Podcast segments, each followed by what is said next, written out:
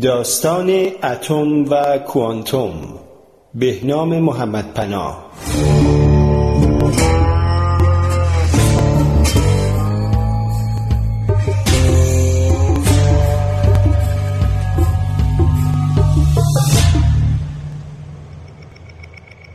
داستان اتم روایت بزرگترین کشف علمی بشر است.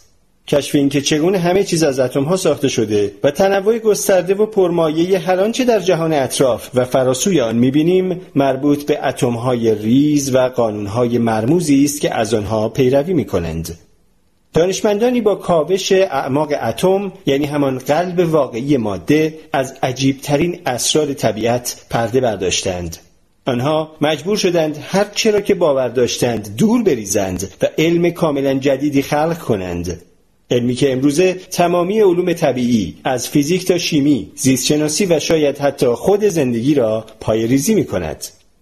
اما داستان اینکه چگونه بشر معمای اتم را حل کرد هم الهام بخش و هم قابل تعمل است. پس از کشف قوانین نیوتن برخی چنین ادعا می کردند که دیگر کشف عجیبی در جهان دانش رخ نخواهد داد و قوانین کلاسیک فعلی قادرند همه نیازهای بشر را آن هم با دقت بسیار بالایی برآورده کنند اما وقتی دانشمندان به سراغ اجسام بسیار ریز رفتند ماجرا تغییر کرد.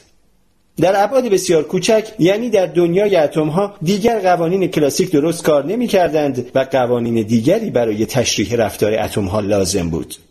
در همین دوران بود که نیلز بور و شاگردانش با پایگذاری علم جدیدی به نام کوانتوم دانش فیزیک را متحول کردند.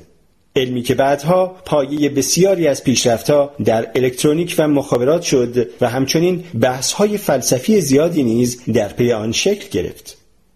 بر اساس اصولی که این دانشمندان مطرح کردند در دنیای زیر اتمی مفهومی به نام قطعیت وجود ندارد و به جای رابطه علت و معلولی احتمالات در آن حکم فرماست در مکانیک کوانتوم موقعیت و سرعت ذرات را نمی‌توان همزمان به شکل دقیق تعیین کرد و از همین رو رخدادهای بعدی و آینده قابل پیش بینی نخواهد بود و تنها درباره وضع آماری ذراتی که تعدادشان بسیار زیاد است پیشگویی های محدودی امکان پذیر است همچنین در جهان کوانتومی حضور ناظر بر سرنوشت آزمایش و آنچه مشاهده می شود اثر می گذارد. از نیلزبور فیزیکدان معروف و بنیانگذار مکانیک کوانتوم نقل شده است که اگر کسی ادعا کرد که کوانتوم را فهمیده است معلوم می شود که اصلا چیزی نفهمیده است. اوایل دهه 1920 خطوط میدان جنگ جهانی اول به یکی از بزرگترین نبردها در تاریخ علم نیز کشیده شد. اتم و جهش های کوانتومی دیوانوارش ضربه های هولناکی بر پیکر فیزیک کلاسیک وارد کرده بود. رهبر سنتگراها و قول دنیای فیزیک کلاسیک آلبرت اینشتین معروف با آنکه جایزه نوبل را به علت سهم درخشانش در شکلگیری نظریه کوانتوم دریافت کرده بود اما از ایده های عجیب و غریب نیلز بور نفرت داشت و می‌خواست به جنگشان برود اما بور از اعتبار و شهرت اینشتین نترسید و جا نزد پاییز 1927 در کنفرانسی که در بروکسل برگزار شده بود همه فیزیکدانهای مشهور جهان شرکت کرده بودند کل هفته کنفرانس همه اعضا درباره مکانیک کوانتومی نیلز بور و اصل عدم قطعیت هایزنبرگ صحبت می کردند. هایزنبرگ در خاطراتش نوشته است بحث های اصلی به جای تالار اغلب سر میز غذا شکل می گرفت و کانون اصلی این بحث ها هم بور و اینشتین بودند. معمولا سر میز صبحانه اینشتین آزمایش فکری جدیدش را که گمان می‌کرد اصل عدم قطعیت ما را رد می‌کند مطرح می‌کرد. پس از بحث‌های بسیار در طول روز بر سر میز شام به اینشتین ثابت می‌کرد که آن آزمایش ذهنیش باطل است و نمی‌تواند اصل عدم قطعیت را خدشدار کند. اینشتین کمی ناراحت می‌شد و به اتاق خود می‌رفت. ولی صبح روز بعد دوباره با یک آزمایش فکری جدید که پیچیده تر از قبلی بود از راه می رسید. اینشتین با این آزمایش های فکری می‌خواست وجود ناسازگاری در مکانیک کوانتومی را نشان دهد تا بتواند آن را رد کند اما موفق نمی‌شد.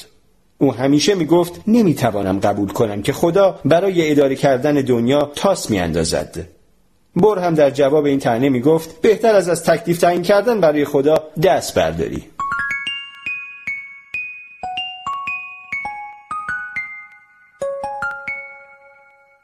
پنجم سپتامبر 1906 میلادی در هتلی نزدیک شهر ترایست واقع در کشور ایتالیای امروزی دانشمند آلمانی لودویک بولسمن خودش را دار زد. بولسمن که فیلسوف و فیزیکدان مشهوری بود سابقه طولانی در مشکلات روانی داشت و یکی از عوامل اساسی افسردگیش تهمتی بود که به او زده بودند آن هم به خاطر اعتقادش به چیزی که امروزه برای ما کاملا طبیعی است او معتقد بود که ماده را تا ابد نمی‌توان به قطعات کوچکتر تقسیم کرد بلکه همه چیز از اجزای پایه‌ای به نام اتمها تشکیل شده است امروز باور نکردنی به نظر می رسد که اعتقاد بولسمن اینقدر جنجالی بوده باشد ولی صد سال قبل بحث کردن بر سر اینکه اتم ها واقعا وجود دارند از نظر بیشتر دانشمندان آن زمان اطلاف وقت محسوب می شد. اگرچه پیشتر برخی فیلسوفان یونان باستان به این موضوع اندیشیده بودند که شاید ساختار جهان از نوعی واحد پایه ماده ساخته شده باشد اما آنها هم می‌دانستند این اجزای پایه‌ای آنقدر کوچک هستند که با چشم دیده نمی‌شوند. حتی پس از اختراع میکروسکوپ هم دانشمندان موفق نشده بودند آنها را ببینند. اما از اواسط قرن 19 هم وجود یا عدم وجود اتم ها دوباره اهمیت یافت و دلیلش هم بخار بود. از دهه 1850 میلادی و با آغاز انقلاب صنعتی بخار و علم همراه آن یعنی ترمودینامیک به سرعت دنیا را تغییر داد.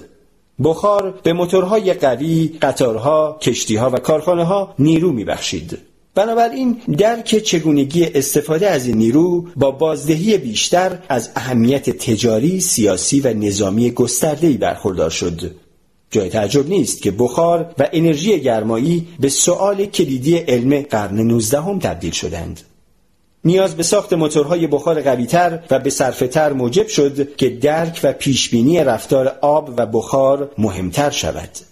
بولسمن و پیروان علمی او نشان دادند که در دما و فشار بالا اگر بخار را تشکیل شده از میلیون ها گوی صلب ریز یعنی اتم ها در نظر بگیرید می توانید معادلات ریاضی قدرتمندی بسازید که با دقتی باور نکردنی قادر به پیش بینی رفتار بخار باشد. اما همین معادلات بولسمن و اتمیست های طرفدار او را به سراشیبی سقوط برد. مخالفان این نظریه می‌گفتند از آنجایی که اتمهای موجود در محاسبات بولتزمن نامرئی هستند پس صرفا یک توهم ریاضی اند تا اجسام فیزیکی واقعی. ادعای واقعی بودن این ذرات گستاخانه و حتی کفرآمیز تلقی می‌شد. منتقدان بولتزمن می‌گفتند که این توهین به مقدسات است چرا که آفرینش معجزه آسای خداوند را به یک سری برخوردهای بین گویهای ریز بیجان نسبت می‌دهد. بنابراین بولسمان ماتریالیستی بیدین شناخته و محکوم شد و قسمت غمانگیز داستان آنجا بود که وقتی بولسمان در سال 1906 جان خود را گرفت خبر نداشت که پیروز شده است. یک سال پیش از مرگش دانشمندی جوان مقالی چاپ کرده و به طور انکارناپذیری واقعی بودن اتمها را اعلام کرده بود. حتما درباره این دانشمند جوان شنیده اید نامش آلبرت اینشتین بود. سال 1905 یعنی یک سال پیش از خودکشی بولسمن آلبرت اینشتین 26 ساله با لجاجت گستاخانهاش اکثر معلمان و استادان دانشگاه را به سطوح آورده بود و به همین دلیل در هیچ دانشگاهی برای استخدام پذیرفته نمی‌شد.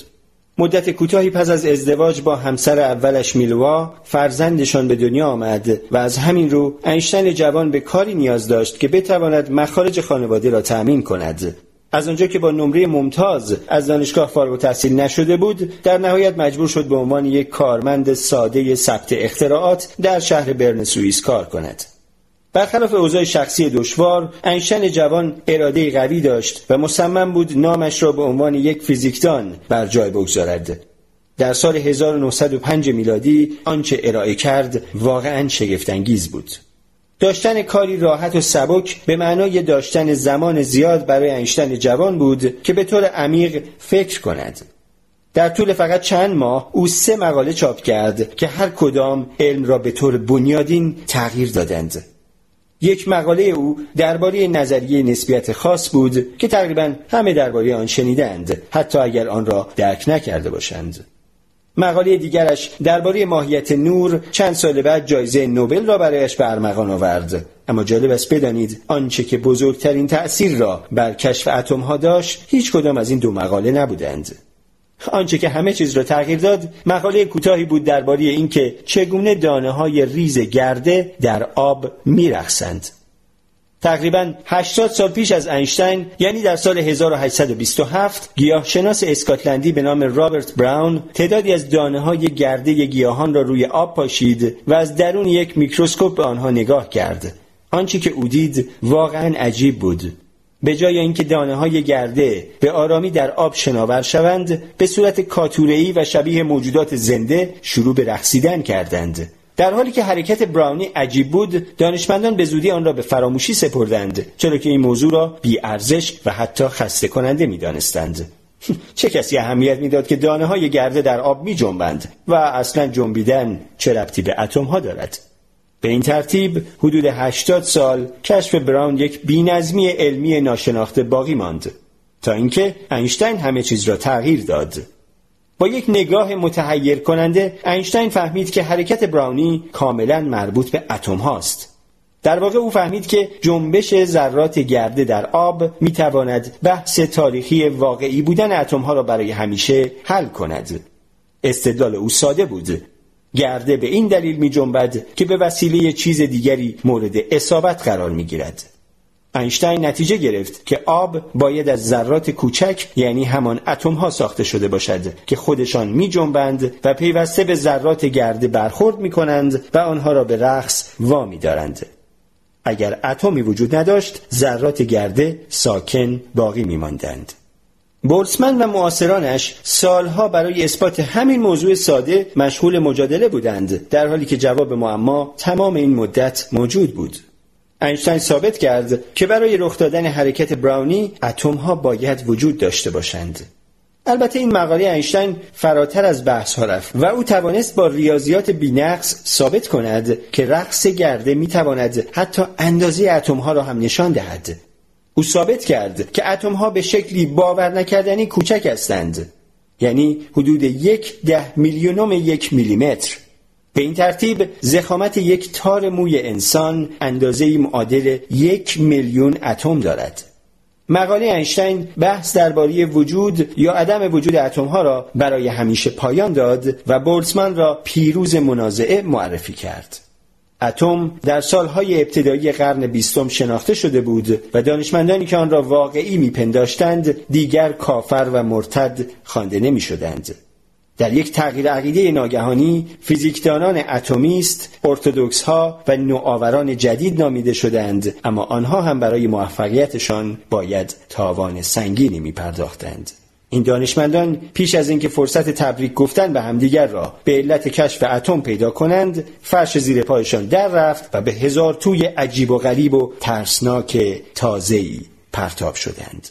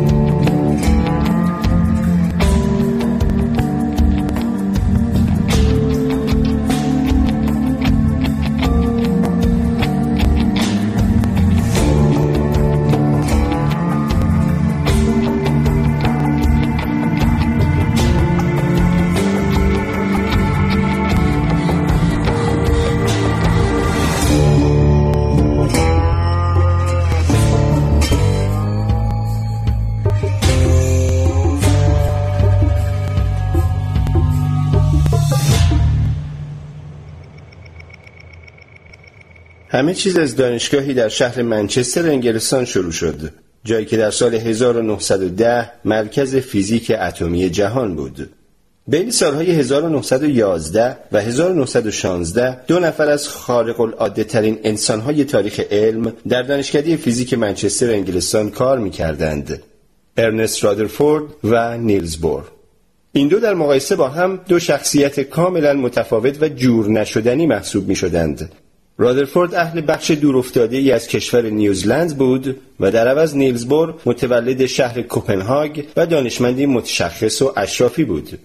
رادرفورد یک تجربه گرای مطلق، عاشق تکنولوژی و مبتکر استفاده از باتری ها، سیمپیچ ها، آهنرباها و سنگ های رادیواکتیو بود.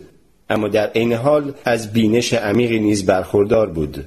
برعکس بور نظریه پردازی مطلق بود در نظر او علم تفکر عمیق و ریاضیات محض بود و قلم و کاغذ و گچ و تخته ابزار او محسوب می شدند.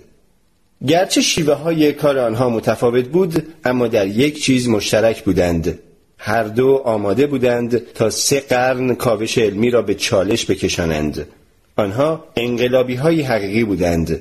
رادرفورد و بور دو تن از فوقلاده ترین مغزهایی بودند که تاکنون در نسل بشر وجود داشتند. آن دو کل ارادی پولادین و استعداد درخشانشان را برای غلبه بر اتم به کار گرفتند. در سال 1907 ارنست رادرفورد رئیس دانشکده فیزیک دانشگاه منچستر شد. این دوره شاهد تغییرات علمی مهمی بود. ده سال پیش در آلمان اولین شواهد وجود تشعشعات مرموزی که از پوست و گوشت بدن میگذشت تا استخوانها را نشان دهند پیدا شده بود.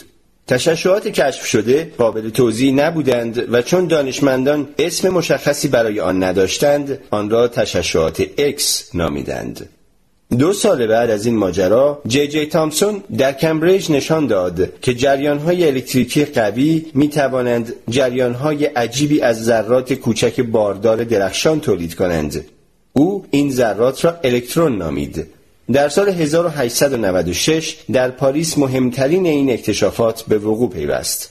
پدیده‌ای که بیشتر از همه اسرار اتم را فاش کرد و نشان داد که فلز اورانیوم انرژی عجیب و قدرتمندی از خود ساطع می کند که رادیواکتیویته نامیده شد. این رویداد کاملا شبیه داستانهای علمی تخیلی بود. فلز رادیواکتیو کشف شده گرم بود حتی می توانست پوست را بسوزاند و تشعشعاتش چنان از اجسام جامد میگذشت که گویی اصلا چیزی مانعش نبود. به راستی این فلز شگفتی عصر مدرن بود. رادرفورد که از دست تشعشعات این اتم به سطوح آمده بود سوالات فراوانی مدام به ذهنش خطور می کرد. اتم رادیواکتیو و تشعشعات آن چگونه ساخته شدهاند؟ چرا در اشکال مختلف ظاهر می شوند در خلع یا هوا چقدر برد دارند؟ آیا اجسامی را که با آنها برخورد می کنند تغییر می دهند؟ او در منچستر همراه با شاگردانش هانس گایگر و ارنست مارسدن یک سری آزمایش طراحی کرد تا معمای رادیواکتیویته را بررسی کند. در آن زمان ابزارهای رادرفورد برای این آزمایش عبارت بودند از یک ورقه طلا به ضخامت چند اتم یک صفحه فسفورسان از جنس سولفید روی که هنگام برخورد ذرات رادیواکتیو می درخشید و محفظه سربی که درونش یک تکه کوچک از فلز رادیوم قرار داشت. رادیوم منبع بسیار قدرتمند رادیواکتیویته است و تشعشعاتی از خود بروز می دهد که رادرفورد آن را تشعشعات آلفا نامید. البته در واقع آنها اشعه نبودند بلکه شبیه جریان پیوسته ای از ذرات بودند رادیوم این ذرات را مانند تفنگی که هرگز گلوله هایش تمام نمی شود به سوی این صفحه طلا شلیک می کرد. رادرفورد دانشجویانش را به کار بسیار ساده ای گماشت. با تفنگ رادیوم تشعشعات آلفا را به ورقه طلا شلیک کنید و با استفاده از صفحه فسفورسان تعداد ذراتی که از طرف دیگر ورقه خارج می شوند را بشمارید. در عمل شاگردانش در تاریکی می نشستند و جرقه های ریز و تقریبا نامرئی روی صفحه فسفورسان را می شمردند. این کار بسیار کسل کننده بود اما رادرفورد بر ادامه آن اصرار داشت.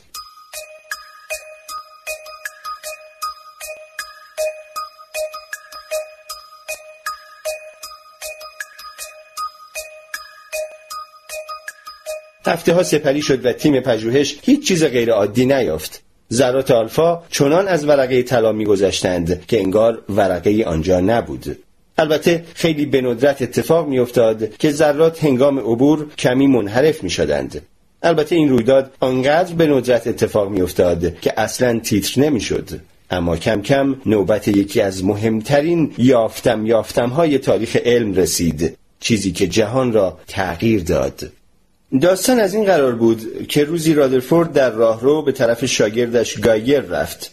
گایگر گزارش داد که تا به حال چیز غیر عادی ندیدند. در حالی که رادرفورد می توانست منصرف شود اما جا نزد. بعدها وی ادعا کرد چیزی را گفته که همیشه می گفت به درک من که باور نمی کنم رادرفورد بینش علمی بزرگی داشت و احتمالا چیزی در ذهنش می گفت که اتفاقی در شرف وقوع است. او به گایگر گفت تا به مارستن جوان بگوید آیا هیچ ذره آلفایی در سمت منبع رادیوم دیده می شود؟ به عبارت دیگر ببینید آیا هیچ ذره آلفایی برمیگردد؟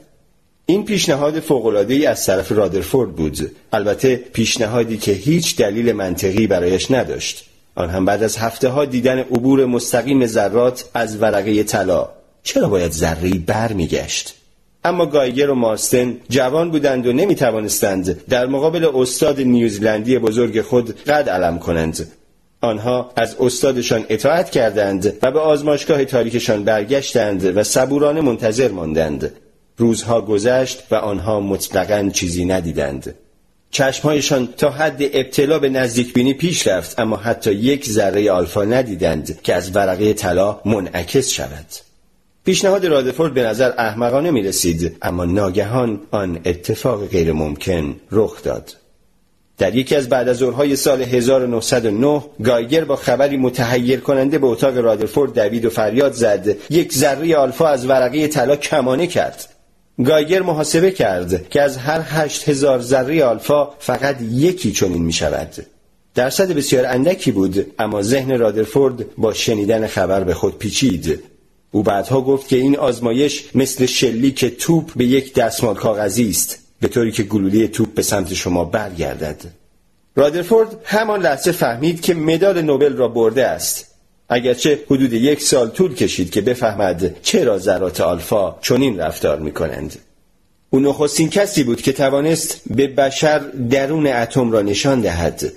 مردم به سختی می توانستند با ایده وجود اتم ها کنار بیایند. اما حالا رادرفورد می دانست که این دنیای کوچک یک ده میلیونم میلیمتری ساختار داخلی خودش را دارد. در اصطلاح اتمی یک دنیای زیر اتمی وجود دارد و ارنست رادرفورد معتقد بود که می‌داند شبیه چیست. رادرفورد فهمید که ذره آلفای منعکس شده دلالت بر اتمی کاملا غیر منتظره است که هیچ نمونه مشابهی بر روی زمین ندارد. بنابراین رادرفورد به سراغ آسمان رفت. او اتم را مثل یک منظومه شمسی کوچک تصور کرد. الکترون ها ذرات ریز با بار منفی هستند که به دور هسته کوچکی با بار مثبت میگردند. رادرفورد محاسبه کرد که هسته ده هزار بار از خود اتم کوچکتر است. به همین دلیل است که از هر هشت هزار ذره آلفا فقط یکی برمیگردد. آنها همان ذراتی بودند که اتفاقا به هسته کوچک برخورد می کردند و بقیه بدون برخورد با چیزی عبور می کردند. اولین نتیجه تکان دهنده این ایده این بود که اتم رادرفورد تقریبا به طور کامل فضای خالی بود. به همین خاطر تقریبا تمام ذرات آلفا چنان از اتمهای ورقه طلا میگذشتند که انگار چیزی آنجا نبود. واقعا هم چیزی آنجا نیست. مفهوم عجیب اتم رادرفورد را در نظر بگیرید. با در نظر گرفتن آن در مقیاسی بزرگتر اگر هسته به اندازه یک توپ فوتبال باشد نزدیکترین الکترون در مداری به شعای یک کیلومتری قرار می گیرد بقیه اتم کلا فضای خالی است.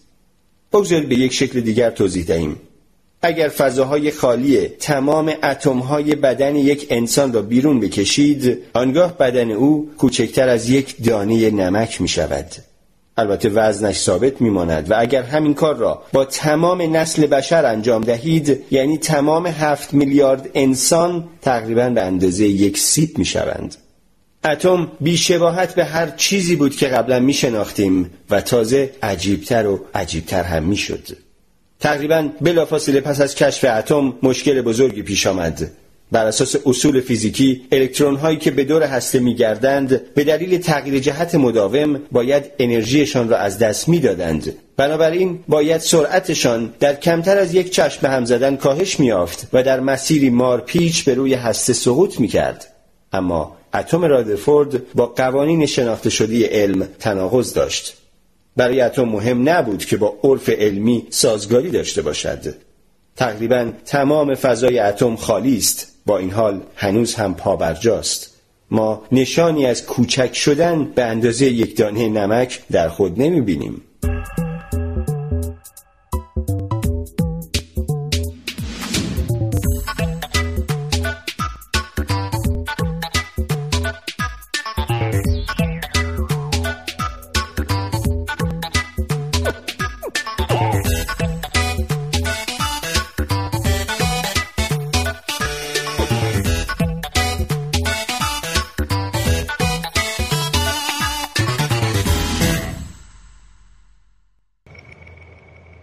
بهتر است گذری بر زمان داشته باشیم. در مدت کوتاه شش سال از 1905 تا 1911 وجود اتم اعلام شد. البته با این حقیقت که به طور غیرقابل تصوری کوچک است. سپس نشان داده شد که بیشترش فضای خالی است. با کشف رادرفورد هم اثبات شد که اتم از قوانین شناخته شده فیزیک کلاسیک پیروی نمی کند پس جای تعجب نیست که همه دانشمندان مشهور آن زمان از جمله خود اینشتین گیج شده بودند. ایده های علمی که آنها در تمام عمرشان باور داشتند در توضیح ساختار اتم کاملا عاجز مانده بود. اتم نسل جدیدی از دانشمندان را خواستار بود که جای پای رادرفورد قدم بگذارند. افرادی جسور، نابغه و مهمتر از همه جوان ضروری بود که هیچ وفاداری یا وابستگی به افکار نسلهای پیش از خود نداشته باشند. یکی از نخستین افراد این دسته نیلز بور بود. نیلز بور در 1911 در حالی که تحصیلاتش را در کوپنهاگ به اتمام رسانده بود از دانمارک عازم انگلستان شد. تقدیر او را به دانشگاه منچستر بریتانیا کشاند جایی که استاد بزرگش ارنست رادرفورد به تازگی راز اتم را کشف کرده بود. بور ذهن درخشانی داشت. تا آنجا که با خواندن چندین و چند باره‌ی رمان آقای پیکویک اثر چارلز دیکنز به خودش زبان انگلیسی آموخته بود. بور بسیار شیفته تصور رادرفورد از اتم شده بود و از همین رو هدفش را حل معماهای آن قرار داد. اینکه چرا اتم از هم نمی پاشد و چرا این همه فضای خالی دارد. او یکی از فیزیکدانهای نظری نسل جدید بود که در اندیشیدن بیباک و آماده ترک باورهای آمیانه و قدیمی است. بنابراین در اوج نبوغ شروع به جستجوی سرنخهایی درباره ساختار اتم کرد. البته نه از طریق بررسی ماده بلکه با آزمایش طبیعت مرموز و شگفتانگیز نور. آن زمان تا حدودی مشخص شده بود که نور و اتم به هم مرتبطند. اکثر اجسام به هنگام داغ شدن با رنگهای منحصر به فردی می درخشند رنگ آنها کمی شبیه امضاست.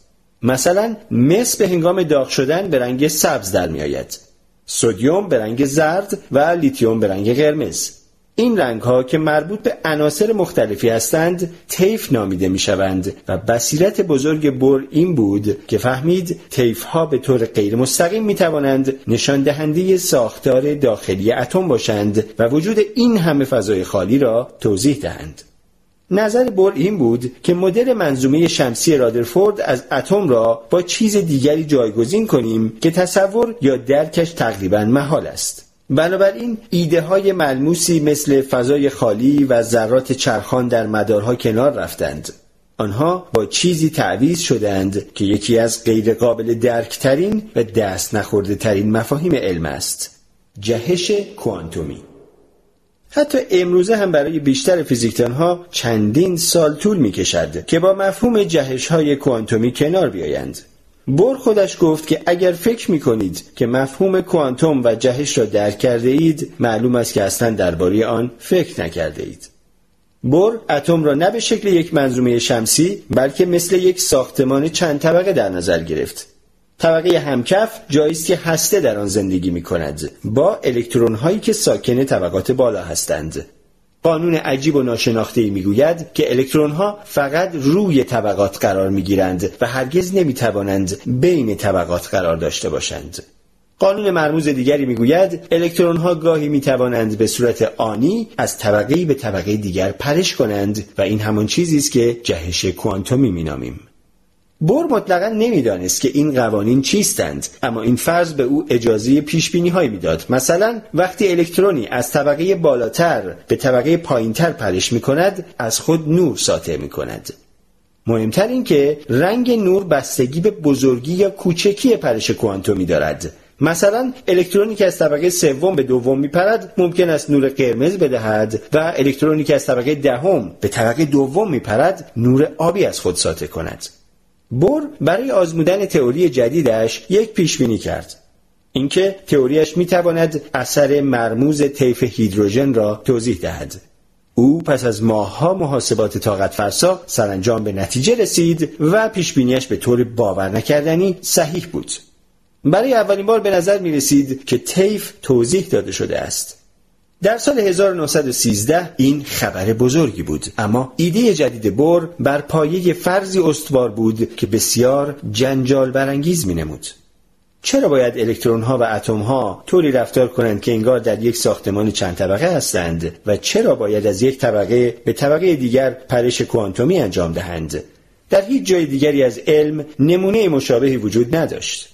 وقتی فیزیکدانی گفت که جهش ها مزخرفند بور جواب داد بله کاملا درست می‌گویید اما فقط به این خاطر که نمی‌توانید آن را تصور کنید ثابت نمی کند که جهشی رخ نمی‌دهد. اما قادر نبودن به تصور کردن چیزها به نظر می رسید که با کل هدف علم منافات دارد. به ویژه دانشمندان قدیمی که فکر می‌کردند علم درباره درک و توضیح ساختار جهان است نه وضع کردن قوانین دلخواهی که با داده ها سازگار باشند.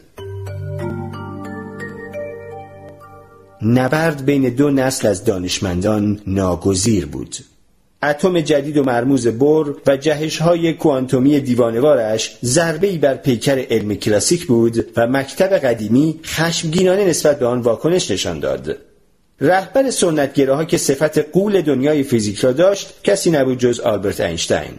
او از ایده های بور نفرت داشت و می‌خواست به جنگشان برود آن هم با هر چیزی که جهان منظم و عقل سلیم را از این یورش دیوانوار نجات می‌داد.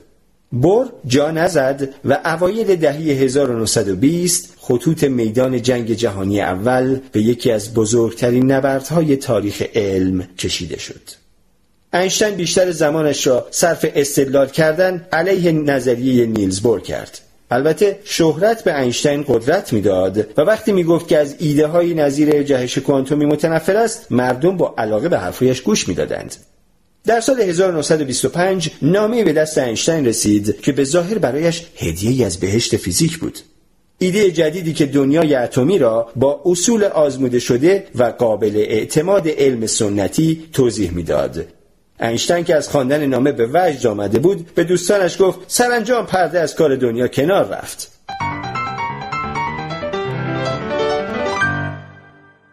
نامه همراه با پایان نامی دکترای یک جوان فرانسوی آمده بود. البته پشت این قضیه داستان جالبی بود. در طول جنگ جهانی اول یک دانشجوی جوان فرانسوی که اپراتور رادیو بود اغلب وقتش را بالای برج ایفل صرف می کرد. نام او شاهزاده لوئیس دوبروی بود.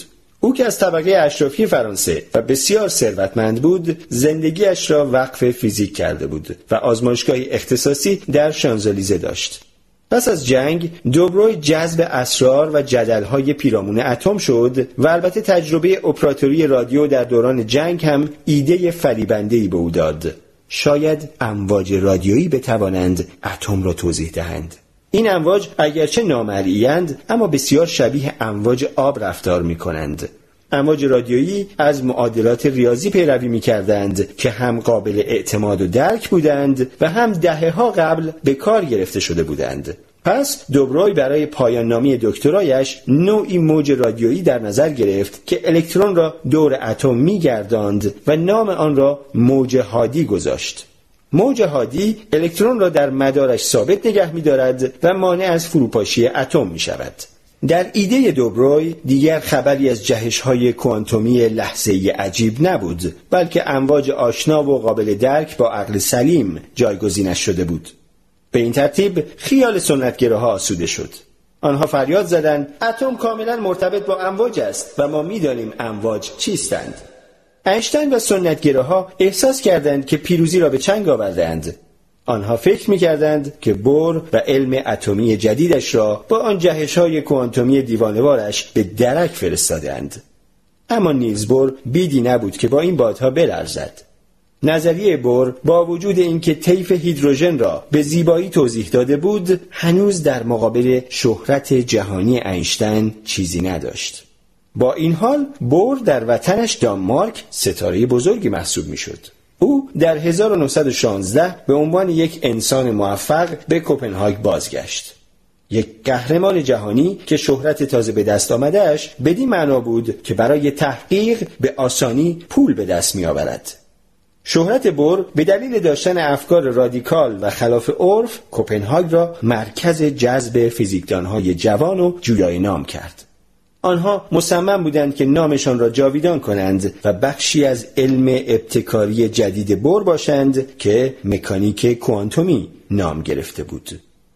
در سال 1924 و در واکنش به توضیح سنتی اینشتین و دوبروی برای اتم رادیکال ها به رهبری بور بر اساس جهش های کوانتومی تئوری جدیدی ارائه کردند این یکی جاه طلبانه ترین و جنجالی ترین ایده ای بود که اولین بار توسط ولفگانگ پاولی مطرح شد. پاولی یکی از ستارگان برخواسته از مکتب بور بود که ایده جهش های کوانتومی را گرفت و آن را به یکی از مهمترین مفاهیم علم تبدیل کرد. البته قضیه به همین سادگی ها هم نبود.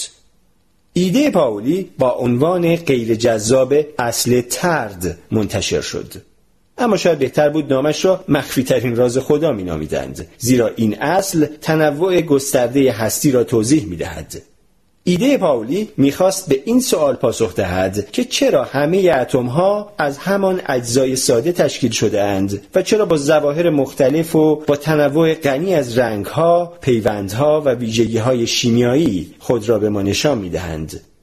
برای مثال طلا و جیوه دو عنصر بسیار متفاوت هستند. طلا جامد و جیوه مایع است. طلا بی خطر اما جیوه شدیداً سمی است. در حالی که این دو عنصر فقط در یک الکترون تفاوت دارند. طلا 79 و جیوه 80 الکترون دارد.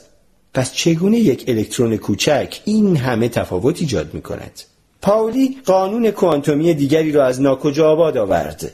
اتم به شکل ساختمان چند طبقه بر را به یاد بیاورید.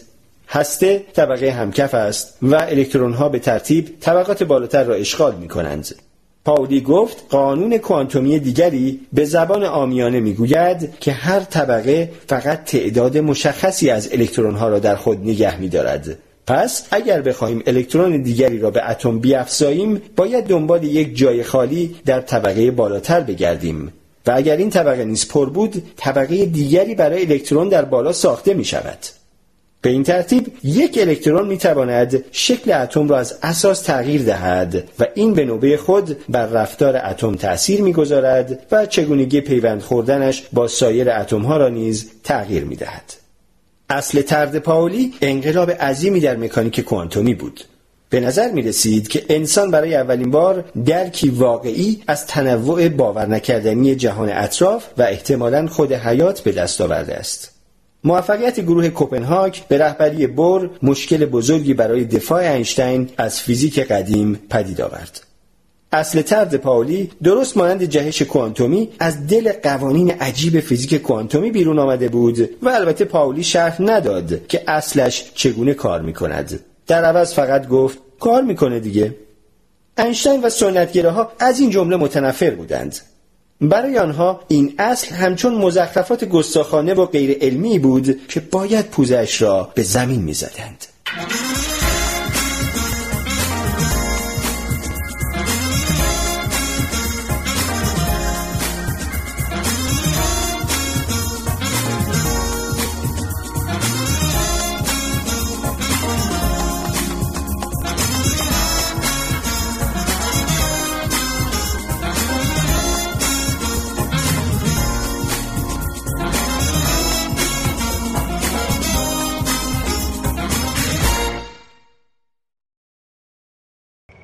تا اینجای کار منازعه بر سر فیزیک اتمی جدید معدبانه و محترمانه بود اما دو طرف آماده می شدند تا بزرگترین سلاحهایشان را رو کنند یک بچه مثبت آلمانی به نام ورنر هایزنبرگ در گروه کوپنهاگ به رهبری نیلزبور و یک اتریشی متمدن و خوشمشرب به نام اروین شرودینگر برای گروه محافظه کارها به رهبری اینشتین و البته با دو شخصیت کاملا متضاد که از هم متنفر هم بودند.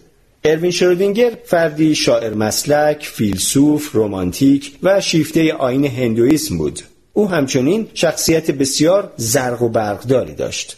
خوشمشرب، معدب، پیچیده، شیکپوش و شیفته زنان و البته با وجود ازدواج دوستان نامشروع بسیاری نیز داشت. در سال 1925 شرودینگر 38 ساله در ویلای خود واقع در کوههای آلپ سوئیس با یکی از همین دوستان نامشروعش اقامت داشت. آنجا بود که نبوغ خلاق شرودینگر تجلی یافت. فیزیکدانی در وصف شرودینگر گفته بود او در آن هفته دو کار داشت رازی نگه داشتن یک معشوقه و حل معمای اتم و خوشبختانه موفق به انجام هر دو شد شرودینگر ایده مرموز دوبروی را که بیان می کرد امواج هادی الکترون ها را به دور اتم میگردانند گرفت و یک قدم فراتر برد او استدلال کرد الکترون در واقع موجی از انرژی است که آنقدر سریع ارتعاش می کند که مانند ابری از انرژی خالص به دور اتم به نظر می رسد.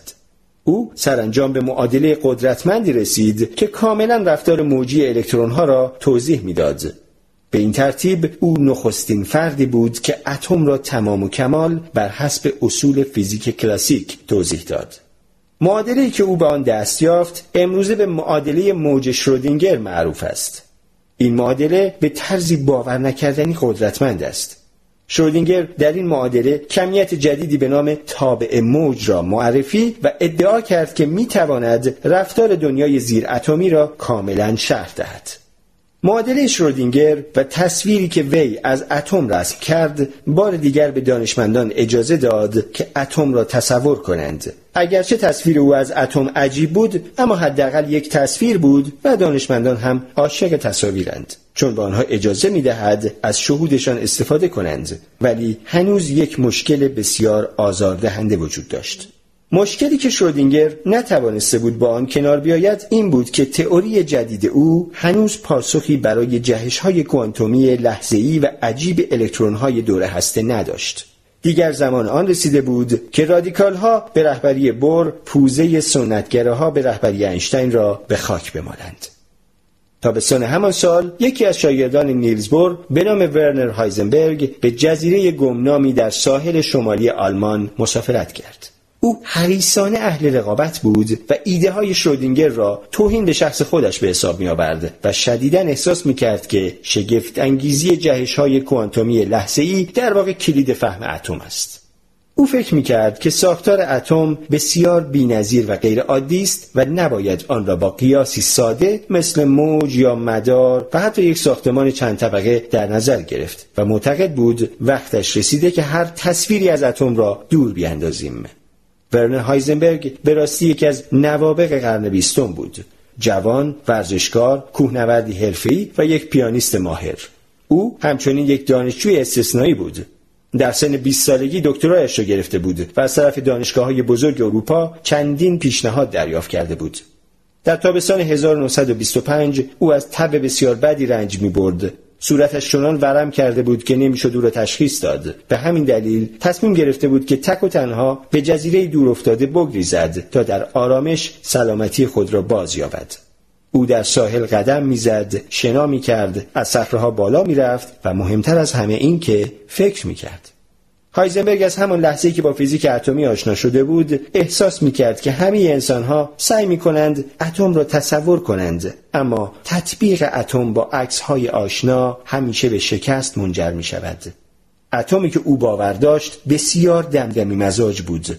آنقدر عجیب که به این سادگی ها نمی توان آن را شهر داد. بنابراین تصمیم گرفت هر تصویری از اتم را دور بیاندازد و تنها با ریاضیات محض آن را شهر دهد. اما وقتی فکر می کرد متوجه شد که اتم نه تنها از متصور شدن می گریزد بلکه حتی از ریاضیات کلاسیک هم فرار می کند. در آن جزیره دور افتاده هایزنبرگ فکر بکری به سرش زد. او فهمید که برای توضیح ویژگی های اتم ها باید از نوع عجیب و جدیدی از ریاضیات استفاده کند به نظر می رسید که در زمانی مشخص ویژگی های نظیر مکان و سرعت یک الکترون وقتی در هم ضرب می شوند ترتیب ضربشان مهم است. بگذارید اینگونه توضیح دهیم. اگر دو عدد را در هم ضرب کنیم اهمیتی ندارد کدام را اول بنویسیم. مثلا سه ضرب در چهار همان چهار ضرب در سه است. اما هایزنبرگ متوجه شد که وقتی به اتم ها می رسیم با عوض کردن ترتیب ضرب کمیت ها جواب های متفاوتی به دست می آوریم. این مسئله سریعا او را به اکتشافات دیگری هدایت کرد. او متقاعد شده بود که راز اتم را افشا کرده و ریاضیات نهفته درونش را تقریبا یافته است. او هیجان زده شده بود و البته بسیار هم ترسیده بود. آن شب او به بالای صخره رفت و تا وقت طلوع آنجا نشست. او آن شب را شب تنهایی در جزیره نامید. سپس انگام بازگشت به دانشگاه گوتینگن قضیه را برای همکارش مکس بورن تعریف کرد. آن دو چندین ماه با هم سخت کار کردند بر روی تئوری کاملا جدیدی که امروزه آن را مکانیک ماتریسی مینامیم. مکانیک ماتریسی درست مثل یک برنامه کامپیوتری آرایه های پیچیده از اعداد را به کار می‌برد هایزنبرگ و همکار فیزیکدان نابغه اش مکس بورن با دستکاری این آرایه ها به دقت می توانستند رفتار اتم را پیش بینی کنند. اما از نظر اینشتین و سنتگرایان این تئوری هم نوعی بدعتگذاری علمی بود. در واقع یک اتم نمی‌تواند ماتریسی از اعداد باشد چرا که مطمئنا ما از اتم ها ساخته شده ایم نه از اعداد. در بازگشت به کوپنهاگ بور و پاولی با دیدن مکانیک ماتریسی به وجد آمدند.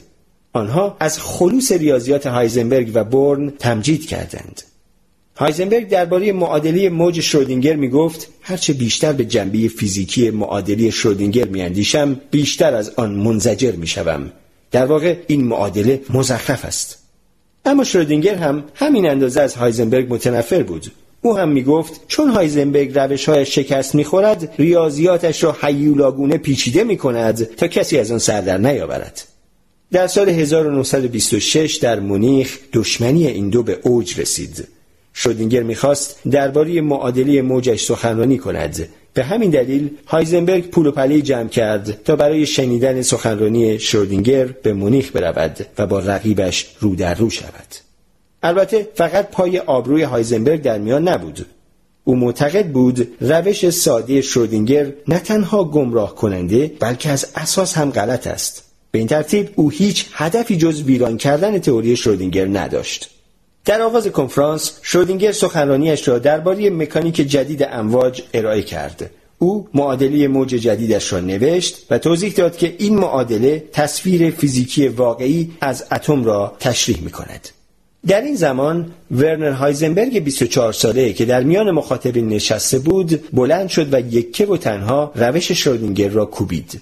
البته مخاطبین طرف شرودینگر بودند و تفسیر ساده فیزیکی او را به ریاضیات محض و پیچیده هایزنبرگ ترجیح می‌دادند. آنها به هایزنبرگ گفتند که بنشیند و ساکت باشد. در پایان کنفرانس هایزنبرگ با ناراحتی و افسردگی آنجا را ترک کرد و در حالی به کوپنهاگ بازگشت که شدیدا اعتماد به نفسش را از دست داده بود او تا مدتها در انستیتو تحقیقاتی بور تاریکترین لحظات زندگیش را گذراند تقریبا تمام جامعه علمی علیه بور و گروه کوپنهاگ بود او احساس تنهایی و ناامیدی می کرد و اغلب پشتش را به دیوار تکیه می‌داد. با وجود این به هیچ عنوان حاضر نبود تئوری جنجالیش را رها کند. بور هر شب نزد هایزنبرگ می‌رفت و با او درباره مکانیک کوانتومی بحث می کرد. آنها چنان احساساتی بحث می کردند که گاهی هایزنبرگ به گریه می افتاد. یک روز در حالی که هایزنبرگ با ناامیدی از پنجره اتاقش به بیرون نگاه می کرد فکر فوق‌العاده‌ای به سرش زد. اینکه اتم به تصور در نمیآید یا نمی‌توان درک شهودی از آن داشت فقط به این علت نیست که ریز و سری و سرسخت است بلکه به این دلیل است که ذاتا قابل شناخت نیست. او دریافت که حد پایه‌ای برای میزان دانش ما از دنیای زیر اتمی وجود دارد.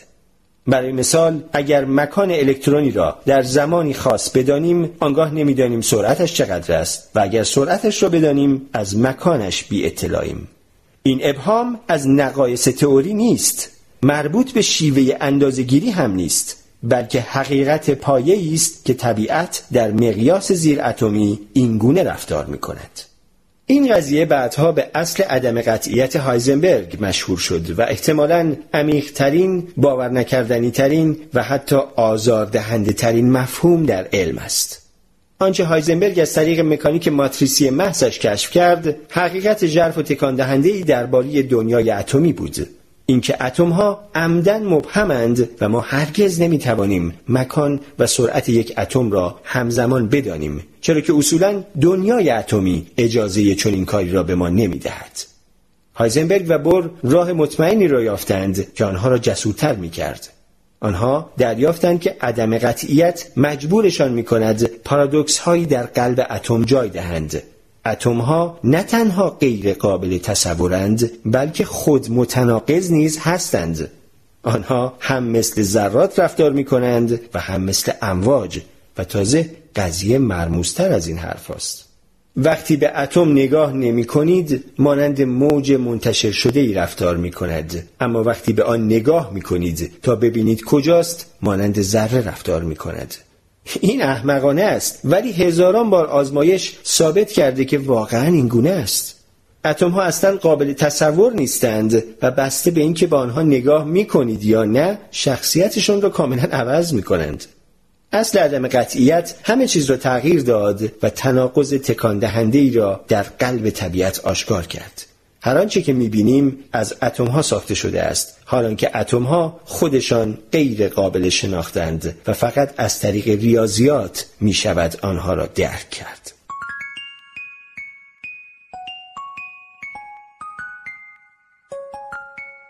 اولین بار بود که همه چیز برای بور و هایزنبرگ سر جایش قرار می گرفت. آنها در پاییز 1927 با اعتماد به نفس و هوشمندی خاصی که داشتند مطمئن بودند که سرانجام بر محافظه کاران یعنی اینشتین، شودینگر و دوبروی پیروز خواهند شد.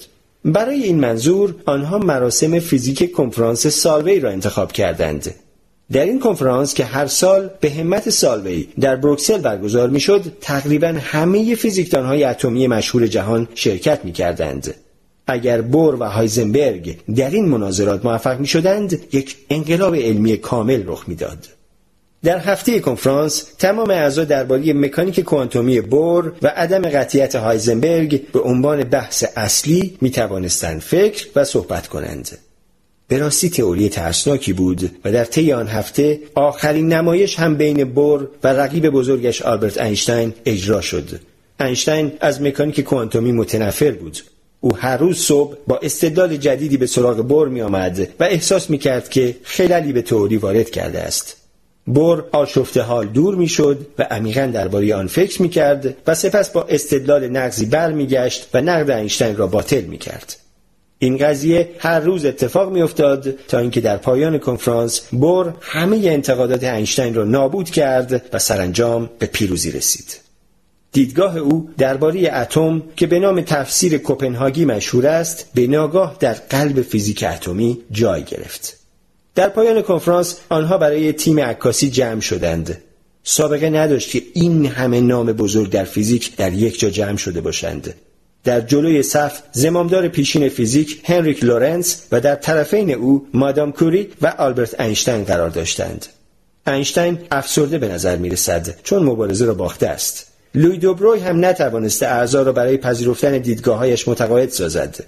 پیروزی در دستان نیلز بور است و از این رو خیلی خوشنود به نظر می رسد. نزدیک او یکی از قهرمانان گمنام مکانیک کوانتومی نشسته است. مکس بورن آلمانی که ریاضیات این تئوری را طراحی کرد و پشت سر آنها دو شاگرد جوان بور یعنی هایزنبرگ و پاولی ایستادند. پاولی هم موزیانه به دوبروی نگاه می کند مثل گربه که کاسه شیر دیده باشد.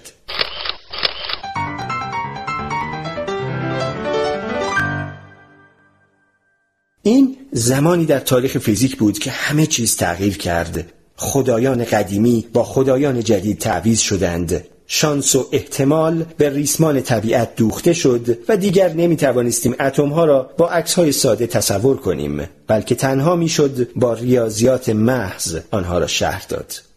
سرانجام دیدگاه کوپنهاگی برنده شد. گرچه اینشتین در حالی از دنیا رفت که هرگز به مکانیک کوانتومی باور نیاورد اما کنفرانس سالوی در 1927 یک نقطه عطف بود. چرا که بقیه جامعه علمی دیدگاه کوپنهاگی را با آغوش باز پذیرفتند و این دیدگاهی است که تا به امروز هم رد نشده است. تمام فیزیکی که پژوهشگران به کار می‌گیرند و مکانیک کوانتومی که دانشجویان فیزیک میآموزند بر اساس همان ایده های استوار است که اینجا در اکتبر 1927 در کنفرانس سالوی شکل گرفت. توضیح مکانیک کوانتومی اتم یکی از افتخارات ارزشمند خلاقیت انسان است. این نظریه در 80 سال گذشته هزاران هزار بار آزمایشهایش به درستی ثابت شده است و اعتبارش هرگز مورد شک واقع نشده است. این یک موفقیت علمی تاریخی است. بین سالهای 1905 تا 1927 علم نه تنها دیدگاه ما را از جهان تغییر داد بلکه دیدگاه ما را درباره خود علم نیز تغییر داد. وقتی دانشمندان کوچکترین واحدهای سازنده ماده را کاوش کردند موفقترین و قدرتمندترین تئوری تاریخ بشر یعنی مکانیک کوانتومی را خلق کردند. این تئوری به ما اجازه می دهد که شیوه ساخته شدن هر آنچه در کیهان هست را شهر دهیم. چگونه واکنش ها انجام می شوند و چگونه با هم پیوند می خورند اما برای این دانش باید تاوان بزرگی پرداخت. در بنیادی ترین سطح باید بپذیریم که ساختار طبیعت بر اساس شانس و احتمال استوار است. اصل عدم قطیت هایزنبرگ ثابت می کند که حدود مشخصی برای انواع سوالاتی که درباره دنیای اتمی می‌پرسیم وجود دارد. قاطعانه تر بگوییم حال که خیلی بیشتر می‌دانیم درباره اینکه اتم چیست و چگونه رفتار می کند باید احتمال هر گونه تصویری حتی شبیه به آن را دور بیاندازیم. طبیعت انسانی ما مجبورمان می کند که درباره هر چیزی در جهان اطرافمان سوال کنیم و آنچه که کشف کرده ایم بسیار فراتر از تخیل کنجکاومان بوده است. وقتی انسانها به آسمان می نگریستند از خود می پرسیدند از کجا آمده ایم؟ ستاره ها چگونه به وجود آمدند؟ عناصر چگونه ساخته شدند؟ و حتی خود کائنات چگونه آغاز شده است؟ یکی از بزرگترین افتخارات بشر این است که این سوالات را پاسخ داده است و جالب این که این دانش از مطالعه کوچکترین بلوک های سازنده مواد یعنی اتم ها به دست آمده است. وقتی درون اتم را نگریستیم دریافتیم که می توانیم آنچه را که در بیرون می بینیم توضیح دهیم. اتم به ما کمک کرده است تا بزرگترین رازهای هستی را حل کنیم. هر چیزی که در جهان می بینیم از اتم ساخته شده است. در اوایل قرن بیستم وجود اتم ها ثابت شد. اولین شک کوچکی آنها بود. اندازه هر اتم کمتر از یک میلیونم یک میلیمتر است طوری که تریلیون ها اتم فقط در یک دانه شن وجود دارند. جالب است که تقریبا تعداد اتم های موجود در کیهان را نیز می‌دانیم. البته با در نظر گرفتن وسعت کائنات و کوچکی اتم جای تعجب نیست که این عدد به طرز سرسام آوری بزرگ است. یعنی عدد یک با هفتاد صفر جلوی آن. ما امروزه نه تنها تعداد تقریبی اتم های عالم را می‌دانیم بلکه حتی می‌دانیم اتم ها در 92 نوع متفاوت وجود دارند که هر کدام عنصر نامیده می‌شوند. مانند اکسیژن، آهن، کربن، قلب، طلا و غیره هر آنچه که در کائنات وجود دارد از ستاره ها تا سیارات، کوهها، دریاها، حیوانات و حتی خود ما از این عناصر و ترکیبات آنها ساخته شده ایم. این یک دستاورد متحیر کننده است که اکنون نه تنها می‌دانیم چه تعداد اتم در کائنات موجود است و در چند نوع متفاوت وجود دارند بلکه می‌دانیم اصلا چرا وجود دارند اکنون می توانیم توضیح دهیم که تک تک این تریلیون ها تریلیون اتم چگونه به وجود آمدند داستان چگونگی درک خلقت حدود 100 سال پیش در آزمایشگاه کوچکی در جنوب شرقی پاریس شروع شد در آن آزمایشگاه فیزیکدانی به نام پیر کوری به همراه همسرش ماری کوری بر روی سنگهای عجیبی مانند اورانیوم کار می‌کردند که از خود تشعشعات نامرئی و قدرتمندی ساطع می‌کردند. پیرکوری پیش از تکمیل تحقیقات در یک سانحه جان باخت و همسرش ماری ادامه کار را بر عهده گرفت. ماری کوری در ادامه تحقیقات موفق شد دو عنصر پولونیوم و رادیوم را کشف کند و برای بار دوم برنده جایزه نوبل شود. از میان آثاری که از ماری کوری به جای مانده است تکه کاغذهایی وجود دارند که آغشته به ذرات رادیوم هستند و شگفتانگیز این که با گذشت بیش از 100 سال هنوز هم از خود تشعشع ساطع می کنند. رادیوم با آنکه شبیه فلزی خاکستری رنگ و معمولی است اما ویژگی های آن با تمامی قوانین علمی آن زمان تناقض دارد این عنصر مانند اورانیوم تشعشعات انرژی نامرئی و قدرتمندی از خود منتشر می کند که می تواند کاغذ عکاسی را تیره کند و با حرارتی که دارد پوست را گرم کند در واقع این تشعشعات های داخلی بدن را آرام و بی صدا می سوزاند و دلیل ابتلای ماریکوری به سرطان هم همین تشعشعات رادیومی بودند. تشعشعات ساطع شده از عناصر اورانیوم و رادیوم کمی شبیه امواج رادیویی بودند و به همین دلیل ماری آنها را رادیواکتیویته نامید. البته امواج رادیواکتیو میلیون ها برابر امواج رادیویی قدرتمند هستند و به نظر می رسید که ذخیره بی انتهایی از انرژی در خود دارند. ماریکوری دریافت که یک گرم رادیوم یعنی تکه‌ای که خیلی کوچکتر از یک سکه است انرژی معادل 100 تن زغال سنگ را در خود دارد. با اعلام کشف عنصر رادیوم جامعه فرانسه و مطبوعات شیفته آن شدند. در آن زمان کسی نمی‌دانست رادیواکتیویته چیست همه تصور می‌کردند عناصر رادیواکتیو بی خطر و سالم هستند وقتی رادیوم کشف شد استفاده های مرموز و عجیب تجاری آن هم آغاز شد به طوری که طی چند ماه وسایلی مانند ادکلن رادیومی صابون رادیومی، تیغ ریشتراش رادیومی، کرم پودر رادیومی و حتی بیسکویت های رادیومی تولید شدند. مردم نادان بیان که بدانند تشعشعات رادیوم باعث تخریب سلول های بدن و در نهایت سرطان می شود با اشتیاق به دنبال خرید این اجناس و فخر فروشی به دیگران بودند. اما ماهیت رادیواکتیو حدود یک دهه بعد کشف شد. رازی که سرانجام ما را به درک عمیقی از دنیای اتمی رساند و به دنبال آن یکی از آرزوهای دیرین انسانها یعنی کیمیاگری را نیز برآورده ساخت. کیمیاگری هنر تبدیل فلزات کم ارزش مانند مس به فلز پر ارزش مانند طلاست. این آرزو قرنها بود که به صورت عقده‌ای برای بشر درآمده بود. حتی بسیاری از دانشمندان و متفکران بزرگ نظیر آیزاک نیوتون، رابرت بویل و جان لاک شیفته کیمیاگری بودند. همه آنها سعی می کردند عنصری را به عنصر دیگر تبدیل کنند و صد البته همگی شکست خورده بودند. اما سرانجام در سال 1919 سر کیمیاگری آن هم نه در غار جادوگران بلکه در دانشکده فیزیک دانشگاه منچستر فاش شد. نخستین کیمیاگر واقعی دنیا ارنست رادرفورد بود.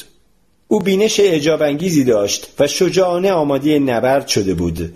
عقل سلیمش می‌خواست با بصیرتی باور نکردنی به اعماق ناشناخته های علم راهی پیدا کند.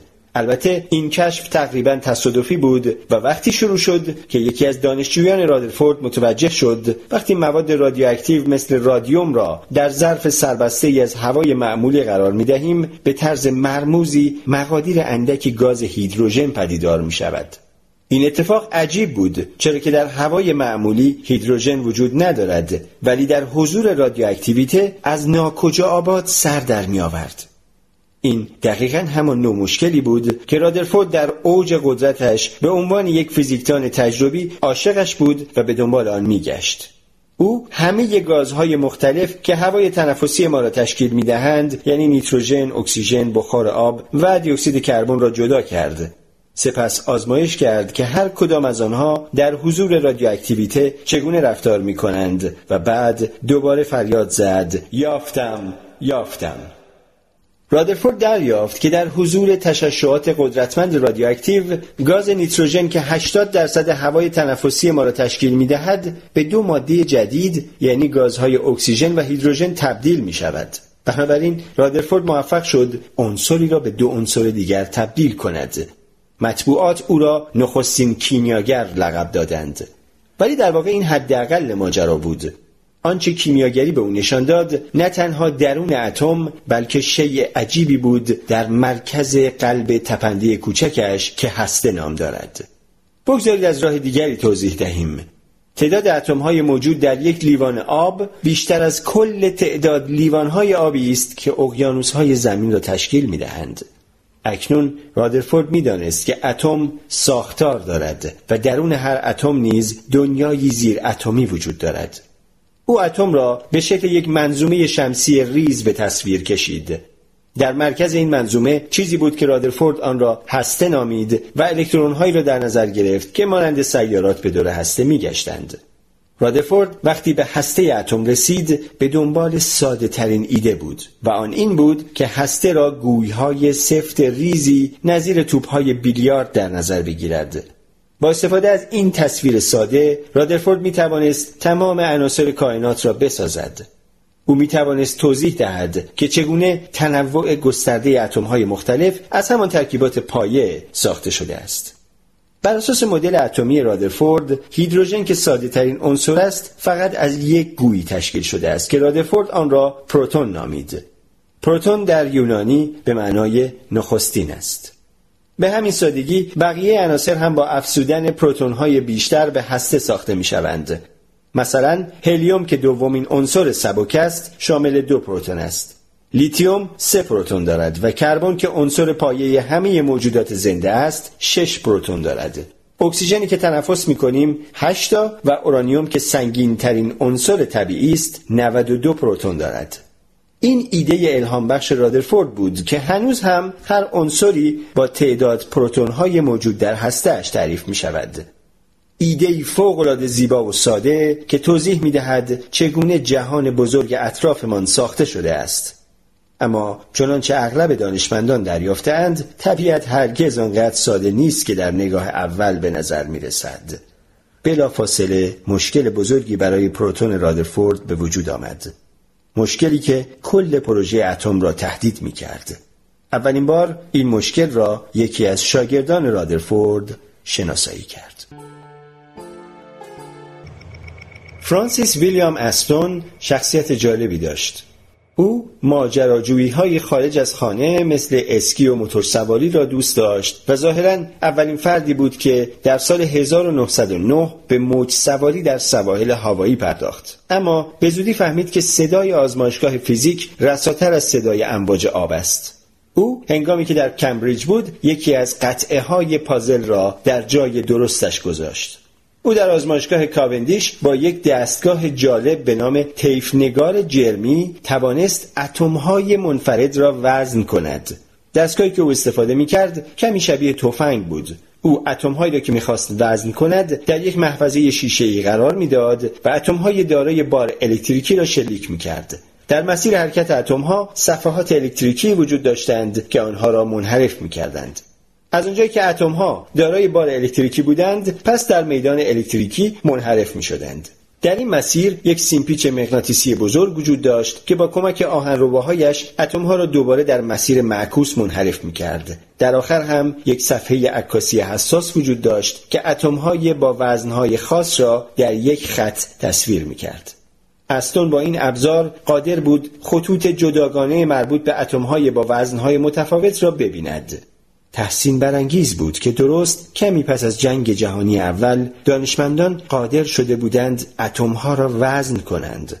و البته پس از آنکه توانستند وزن اتمها را به دقت محاسبه کنند دریافتند که مشکل اساسی دیگری وجود دارد. با مدل هسته رادرفورد اساسا اعداد به دست آمده با هم جور در نمی آمدند اتم های همه عناصر شناخته شده به جز هیدروژن بسیار بیشتر از آنچه که باید وزن داشتند. برای مثال هلیوم که دو پروتون دارد باید دو برابر هیدروژن باشد ولی در واقع چهار برابر سنگین تر است. رادرفورد دریافت که این فقط یک معنی دارد. اینکه به جز پروتون چیز دیگری هم در هسته اتم هست. اما این چیز چیست؟ یافتن پاسخ دوازده سال به طول انجامید.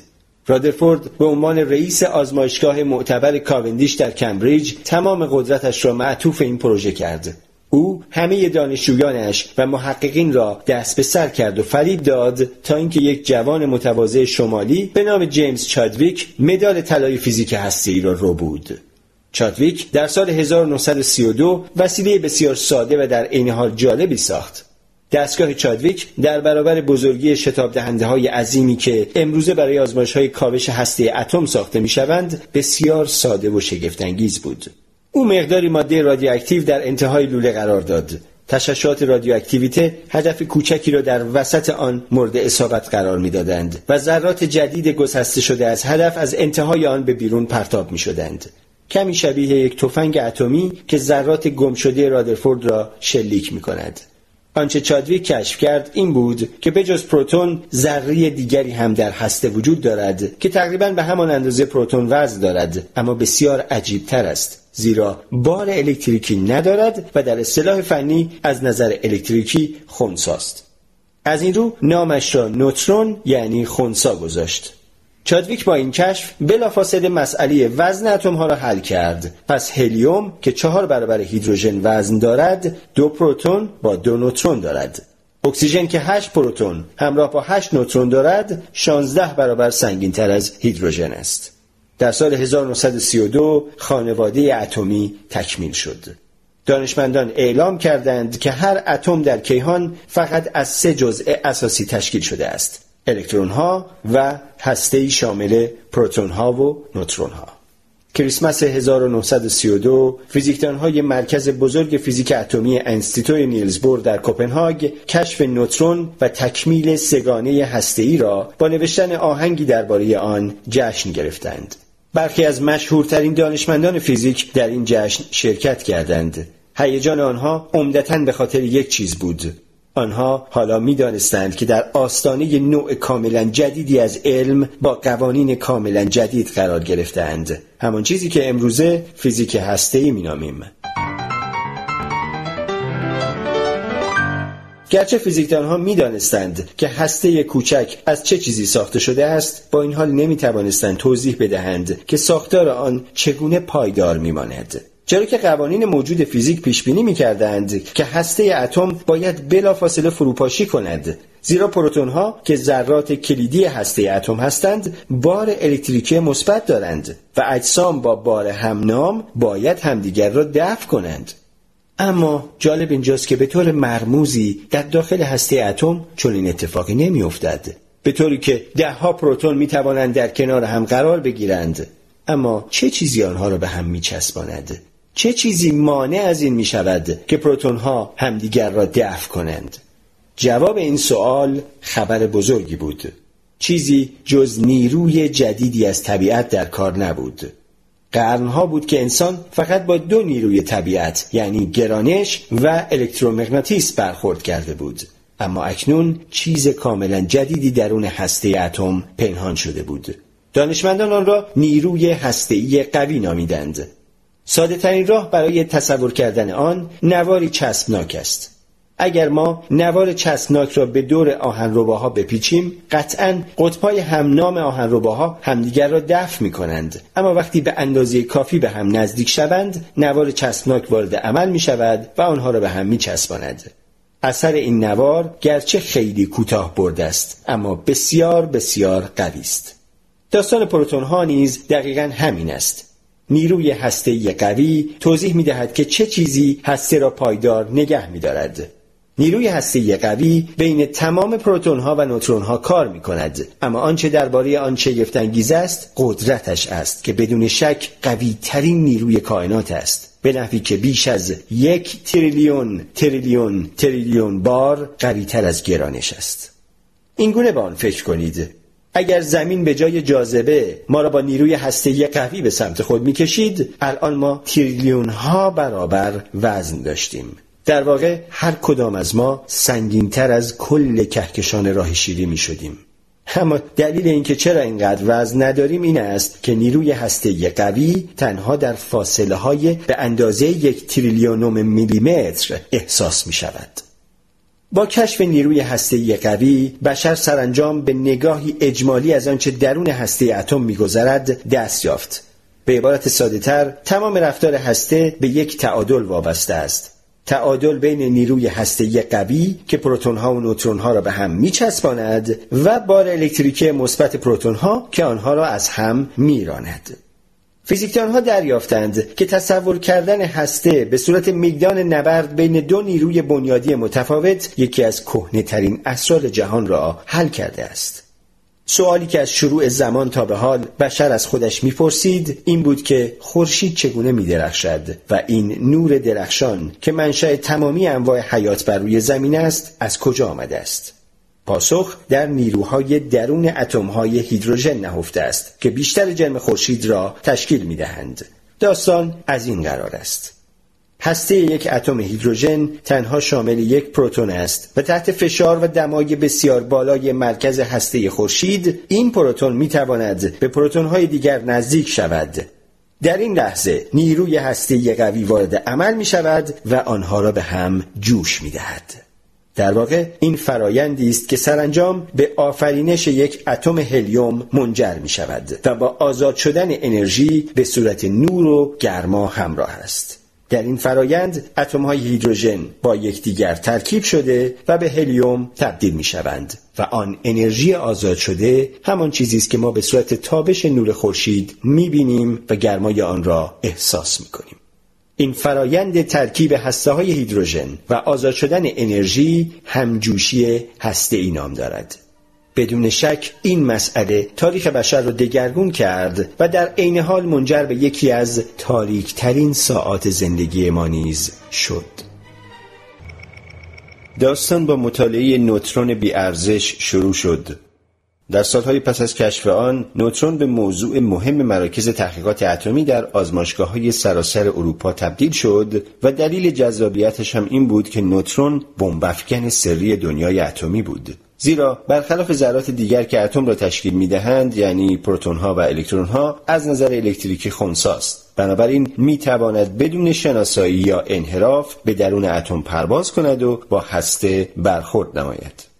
فیزیکدان ها می دانستند که این تصادم شگفتآور خواهد بود زیرا از نظر استانداردهای اتمی نوترون ذره سنگینی است و وقتی با هسته برخورد کند تصادم مهیبی روی خواهد داد شاید کمی شبیه برخورد ماه به زمین باشد فیزیکدانها در دهه 1930 می دانستند که این قضیه پیشامدهای جالبی را امکان پذیر می کند. چون این برخوردهایی ممکن است قسمتی از هسته را جدا و عناصر جدیدی خلق کند.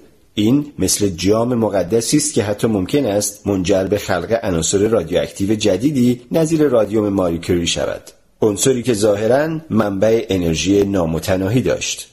فیزیکدانها درباره این علم جدید به وجد آمده بودند و در سراسر آزمایشگاه های اروپا نوترون را به هر عنصری که میافتند شلیک می‌کردند در آزمایشگاهی در انستیتوی قیصر ویلهلم در برلین شیمیدانی به نام اوتوهان سرانجام موفق به شلیک نوترون به سمت سنگین ترین عنصر جدول تناوبی یعنی اورانیوم شد. اوتوهان می‌خواست از نظر شیمیایی عناصر جدیدی را که از این واکنش تولید می‌شوند تحلیل کند. او انتظار داشت که عنصر سنگینتر رادیوم فراورده آزمایش باشد. اما هنگام جداسازی چیز متفاوتی یافت. عنصر باریوم که البته بسیار از اورانیوم سبکتر است. سوالی که اینجا برای اتوهان مطرح شد این بود که چگونه به جای رادیوم باریوم تولید شده است. این معمایی بود که او به آسانی نمی‌توانست توضیحی برای آن بیابد. با وجود این با دقت زیاد نتایجش را طبقه بندی کرد. هان شیمیدان بود نه فیزیکدان. اما با این حال می‌دانست بر اساس تمام قوانین علمی ممکن نیست از این آزمایش باریوم تولید شود. باریوم با اورانیوم تفاوت زیادی داشت و تنها کسی که به نظر هان قادر به توضیح این معما بود همکار سابقش لیزا مایتنر فیزیکدان بود.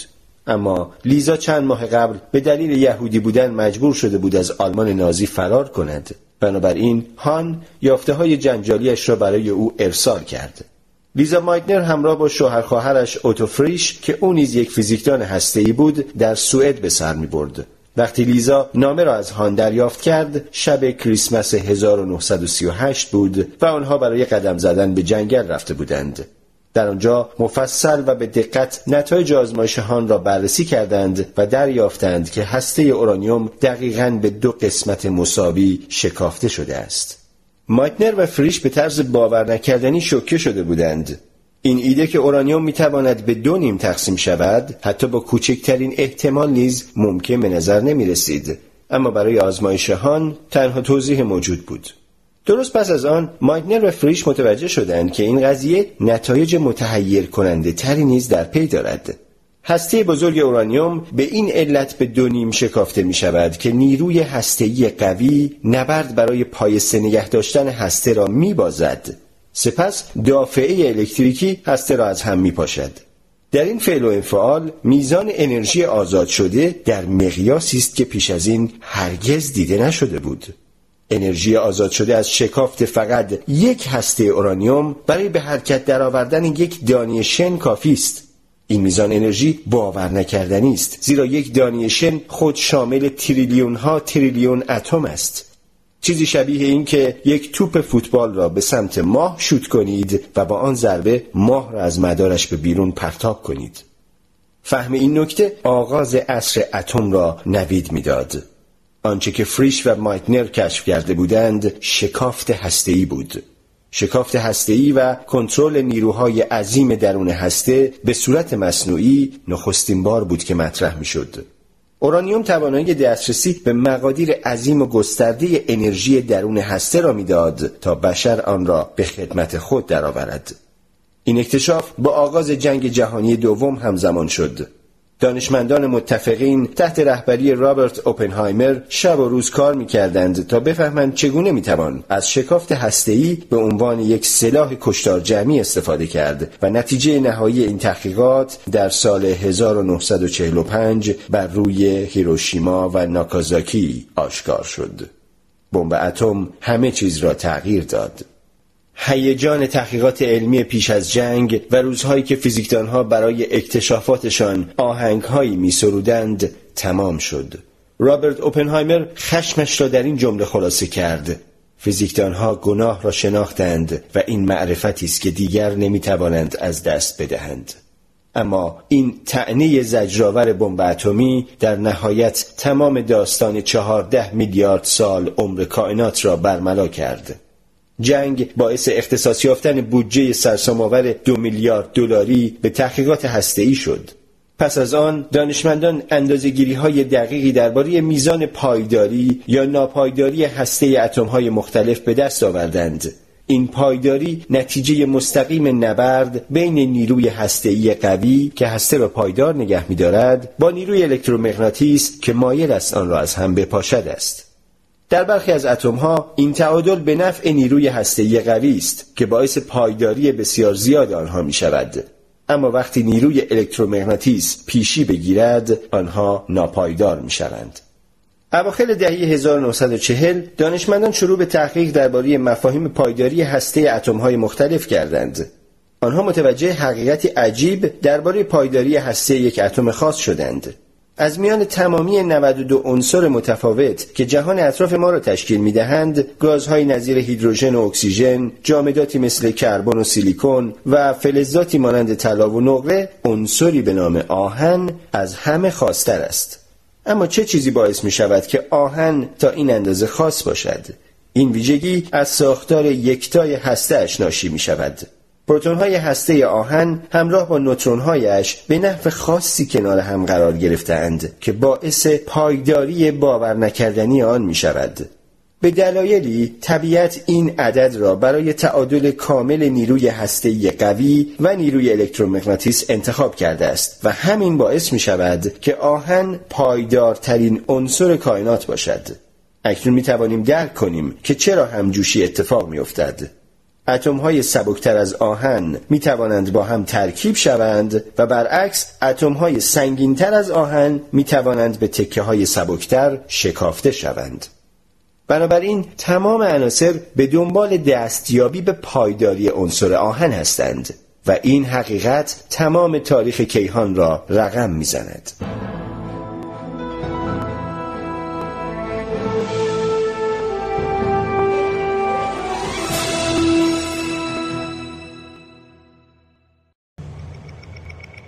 گفتیم که نمودار پایستگی هسته نشان می‌دهد که با افزایش عدد اتمی از هیدروژن تا آهن انرژی پایستگی هسته زیاد می شود و از آهن به بعد این انرژی کاهش می یابد. از این رو در عناصر سبکتر از آهن با ترکیب هسته اتم ها یعنی همان عمل گداخت یا fusion می توان انرژی کسب کرد. اما از عناصر سنگینتر از آهن تا اورانیوم فقط با عمل تجزیه هسته یعنی شکافت می‌توان انرژی کسب کرد. هیدروژن اتمی است که بسیار فراوانتر از بقیه عناصر کیهان ماست. پس از آن هلیوم قرار دارد اما بقیه چندان فراوان نیستند. دانشمندان با بررسی میزان فراوانی عناصر مختلف در جهان دریافتند که یک اتم کلید گشودن اسرار کائنات را در خود نهفته دارد. آهن. همان اتمی که کلید درک هسته اتم را نیز دارد و در واقع یکی از فراوانترین اتم های کائنات است. از سوی دیگر رادیوم که بسیار ناپایدار است به طور باور نکردنی کمیاب است. آلومینیوم که نسبتا پایدار است نسبتا فراوان هم هست. این الگویی است که در تمام فهرست عناصر مشاهده می شود و رد پای هسته های آنها در آسمان بالای سرمان نیز دیده می شود پرده برداشتن از مفهوم این رابطه بزرگترین نابغه های یک نسل را می طلبید که اولین آنها یک یاغی و سرکش به نام فرد هویل بود. او بیش از هر دانشمند دیگری به کاوش این رابطه عجیب علم اتم با علم کیهانشناسی پرداخت. هویل دریافت نمودارهای فراوانی بر این دلالت دارند که تصویر اصلی کائنات سرانجام تغییر می کند. همه چیز در کائنات در حال دگرگونی است. اتم ها نیز به دلیل میل به آنتروپی بیشتر می‌خواهند با کسب پروتون یا از دست دادن آن پایدارتر شوند. سوالی که هول و همکارانش مطرح کردن این بود که در کجای کیهان این همه دگرگونی اتمی و این همه کیمیاگری روی می‌دهد؟ هویل می‌دانست که در ستاره های مانند خورشید هیدروژن طی فرایندی به نام همجوشی هسته‌ای به هلیوم تبدیل می شود. اما آیا همجوشی هسته‌ای راهی برای تولید همه اتم‌های دیگر موجود در کائنات است؟ بینش عمیق هویل این بود که به دقت بررسی کند چگونه سنگینترین عناصر از طریق همجوشی هسته‌ای تولید می‌شوند. هول به این نتیجه رسید که این فرایند تنها می‌تواند در فشارهای غیرقابل تصور و دماهای چندین میلیون درجه سانتیگراد روی دهد و در جهان ما تنها در مرکز برخی ستاره ها این شرایط وجود دارد. البته مشکل فرد هویل جزئیات زیادی داشت. توضیح اینکه همجوشی چگونه اتم های سنگین تر از هلیوم را خلق می کند فریبنده و پیچیده است. هول باید به دقت توضیح می‌داد که چطور در گرمای بسیار بالای مرکز ستاره ها اتم های سبک به هم جوش می‌خورند تا تبدیل به اتم های سنگین تر شوند. در دهه 1940 هویل متوجه شد که خورشید برای همجوشی اتم‌های نظیر اکسیژن، کربن و نیتروژن به اندازه کافی داغ هست. اما سوال بعدی این بود که اتم‌های سنگینتری مثل مس، روی یا آهن از کجا پدید آمدند؟ محاسبات وی نشان می‌داد که آنها می توانند درون برخی ستاره ها تولید شوند اما این ستاره ها باید بسیار داغتر از خورشید باشند و او دقیقا می‌دانست کجا به دنبال آنها بگردد این ستاره های عظیم متورم که به پایان زندگیشان نزدیک هستند قول سرخ نامیده می شوند. ستاره شانسان کشف کرده بودند که صدها میلیون از این حیوله ها در کائنات وجود دارند هویل دریافت که آنها به اندازه کافی داغ هستند تا اتمهای سنگینتر را به هم جوش دهند. اما هنوز مشکلی وجود داشت. حتی قولهای سرخ نیز به اندازه کافی داغ نبودند تا عناصر سنگینتری مانند طلا و اورانیوم را تولید کنند. تولید اتمهای سنگینتر از آهن به این معناست که آنها را مجبور به همجوشی ناپایدارتر کنیم. پس طبعا این کار نیاز به دما و فشار باور نکردنی دارد. تنها امید هویل این بود که جایی در وسعت فضا چیزهای آنقدر بزرگ و داغتری هم وجود داشته باشند که خورشید ما در برابر آنها همچون شمع کیک تولد به نظر برسد. سرانجام نزدیک به پایان جنگ جهانی دوم فرد هویل در طول یک سفر تحقیقاتی به کالیفرنیای جنوبی آنها را پیدا کرد. آن هم با کمک تلسکوپ 100 اینچی رصدخانه کوهستان ویلسون بیرون از شهر لس آنجلس که آن زمان بزرگترین تلسکوپ جهان بود. هول با ستاره شناس بزرگ والتر باده درباره ابرنواخترها صحبت کرد. ابرنواختر یا سوپرنووا نام فرایند انفجاری است که طی آن در ستاره های عظیم انرژی و درخشش سرسام‌آوری آزاد می شود. هویل سرانجام دریافت که شرایط وحشتناک لازم برای تولید همه عناصر سنگین در همین ابرنواخترها پیدا می شود. آنچه باده به آن اشاره می کرد در واقع انفجاری در مقیاس کیهانی بود وقتی ستاره های خیلی بزرگ تمام سوخت هیدروژنشان را به هلیوم تبدیل می کنند به پایان زندگی خود نزدیک می شوند و زیر فشار گرانشی خود فرو می ریزند و سپس منفجر می شوند. هویل با اطمینان قلبی دریافت که ابرنواختر داغترین نقطه کیهان است. آنقدر داغ که حتی برای همجوشی سنگینترین اتم ها نیز کافی است. هویل کوره هایی را یافته بود که در آنها همه چیز قابل پختن و ساخته شدن است. کشف اینکه چگونه اتم ها درون ستاره ها ساخته شده اند مسلما یکی از بزرگترین دستاوردهای بشر بوده است. البته به استثنای یک مشکل بزرگ مشکلی که هویل هرگز نتوانست با آن کنار بیاید و آن این بود که همجوشی هسته‌ای نحوه تولید همه عناصر کائنات به غیر از دو تا از مهمترین و در عین حال ساده ترین آنها یعنی هیدروژن و هلیوم را توضیح می دهد. دانشمندان در دهه 1940 با استفاده از تجهیزات بسیار دقیق متوجه شدند که در واقع یک چهارم خورشید هلیوم است که البته بیشتر از آن چیزی بود که فکرش را می کردند. آنها دریافتند که تولید این مقدار هلیوم از طریق همجوشی بدین معناست که خورشید باید میلیاردها درجه حرارت داشته باشد. اما حقیقت این بود که خورشید تنها 15 میلیون درجه حرارت دارد. خورشید هرگز به این اندازه داغ نبوده که این همه هلیوم را تولید کرده باشد.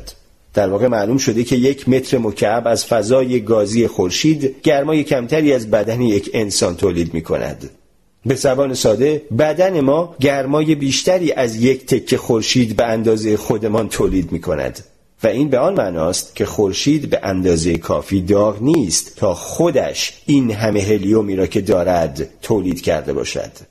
اما اگر تمام این هلیوم در خورشید تولید نشده پس از کجا آمده است؟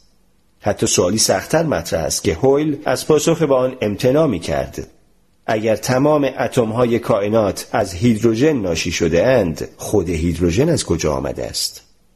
وجود این همه هیدروژن و هلیوم نیاز به توضیح داشت و این مشکل منجر به یکی از بزرگترین نبردهای علمی پس از جنگ جهانی دوم شد چرا که خود منجر به سؤالی بسیار مهمتر و در واقع پرسش نهایی شد. آیا کائنات در یک لحظه خلق شده یا همیشه وجود داشته است؟ تقریبا تمام های پس از جنگ به درون این منازعه کشیده شدند. اما دو نفر در مرکز آن قرار داشتند. یکی از آنها طبعا فرد هویل بود و دیگری یک اوکراینی عجیب به نام جورج گاموف. گاموف یک بزلگوی به تمام معنا و فراری از روسیه استالینی بود. فیزیکدان دیگری در مورد گاموف گفته است او حتی وقتی اشتباه می کند باز هم آدم جالبی است هر دو نفر زندگیشان را در گرو این نبرد بزرگ فیزیک گذاشتند. داستان خیلی ساده شروع شد. گاموف به تازگی به عنوان استاد در دانشگاه جورج واشنگتن پذیرفته شده بود و تصور می‌کرد که معمای هیدروژن و هلیوم ارزش تحقیق را دارد. همینجا بود که گاموف مشغول کار روی این معما شد که چرا این همه گاز هلیوم درون خورشید وجود دارد. گاموف با این ایده به نظر دیوانوار به میدان آمد. شاید بیشتر این هلیوم پیش از آن که ستارگان شکل بگیرند وجود داشته است. این لحظه بود که جنجال به پا شد. گاموف می‌خواست ثابت کند هلیوم پیش از اینکه خورشید و ستارگان شکل بگیرند در کیهان وجود داشته است پس باید جای دیگری را میافت که قادر به تولید هلیوم بوده باشد.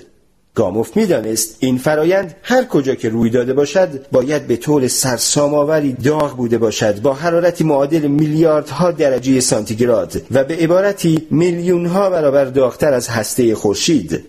در این دما ماده به صورتی که می‌شناسیم از هم گسیخته می شود هسته های هیدروژن دیوانوار حرکت می کنند و به طور مداوم با هم برخورد می کنند و به میزان حیرت آوری هلیوم تولید می شود. اما کدام رویداد کیهانی قادر است چون این حرارت وحشتناکی تولید کند؟ برای توضیح این موضوع گاموف از یک تئوری نظری استفاده کرد که البته بسیار از زمان خودش جلوتر بود. او پیشنهاد کرد که تمام کائنات در یک انفجار مهیب میلیاردها سال پیش به وجود آمدهاند. نظریه که امروزه آن را مهبانگ یا همان بیگ بنگ مینامیم.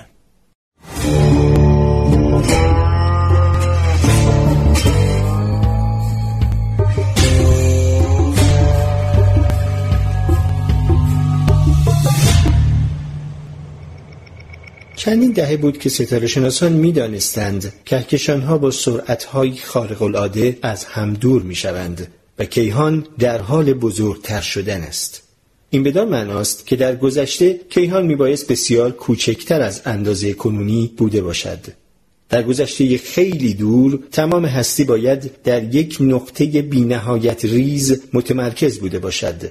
مفهوم این عبارات وجود یک لحظه آفرینش است. لحظه که در آن تمام ماده و حتی فضا و زمان به وجود آمدند. در سال 1945 این ایده اکثر دانشمندان را آزار می‌داد. اما گاموف چنین فرض کرد که ممکن است این ایده همان معمای هلیوم اضافی در خورشید و ستارگان را حل کند.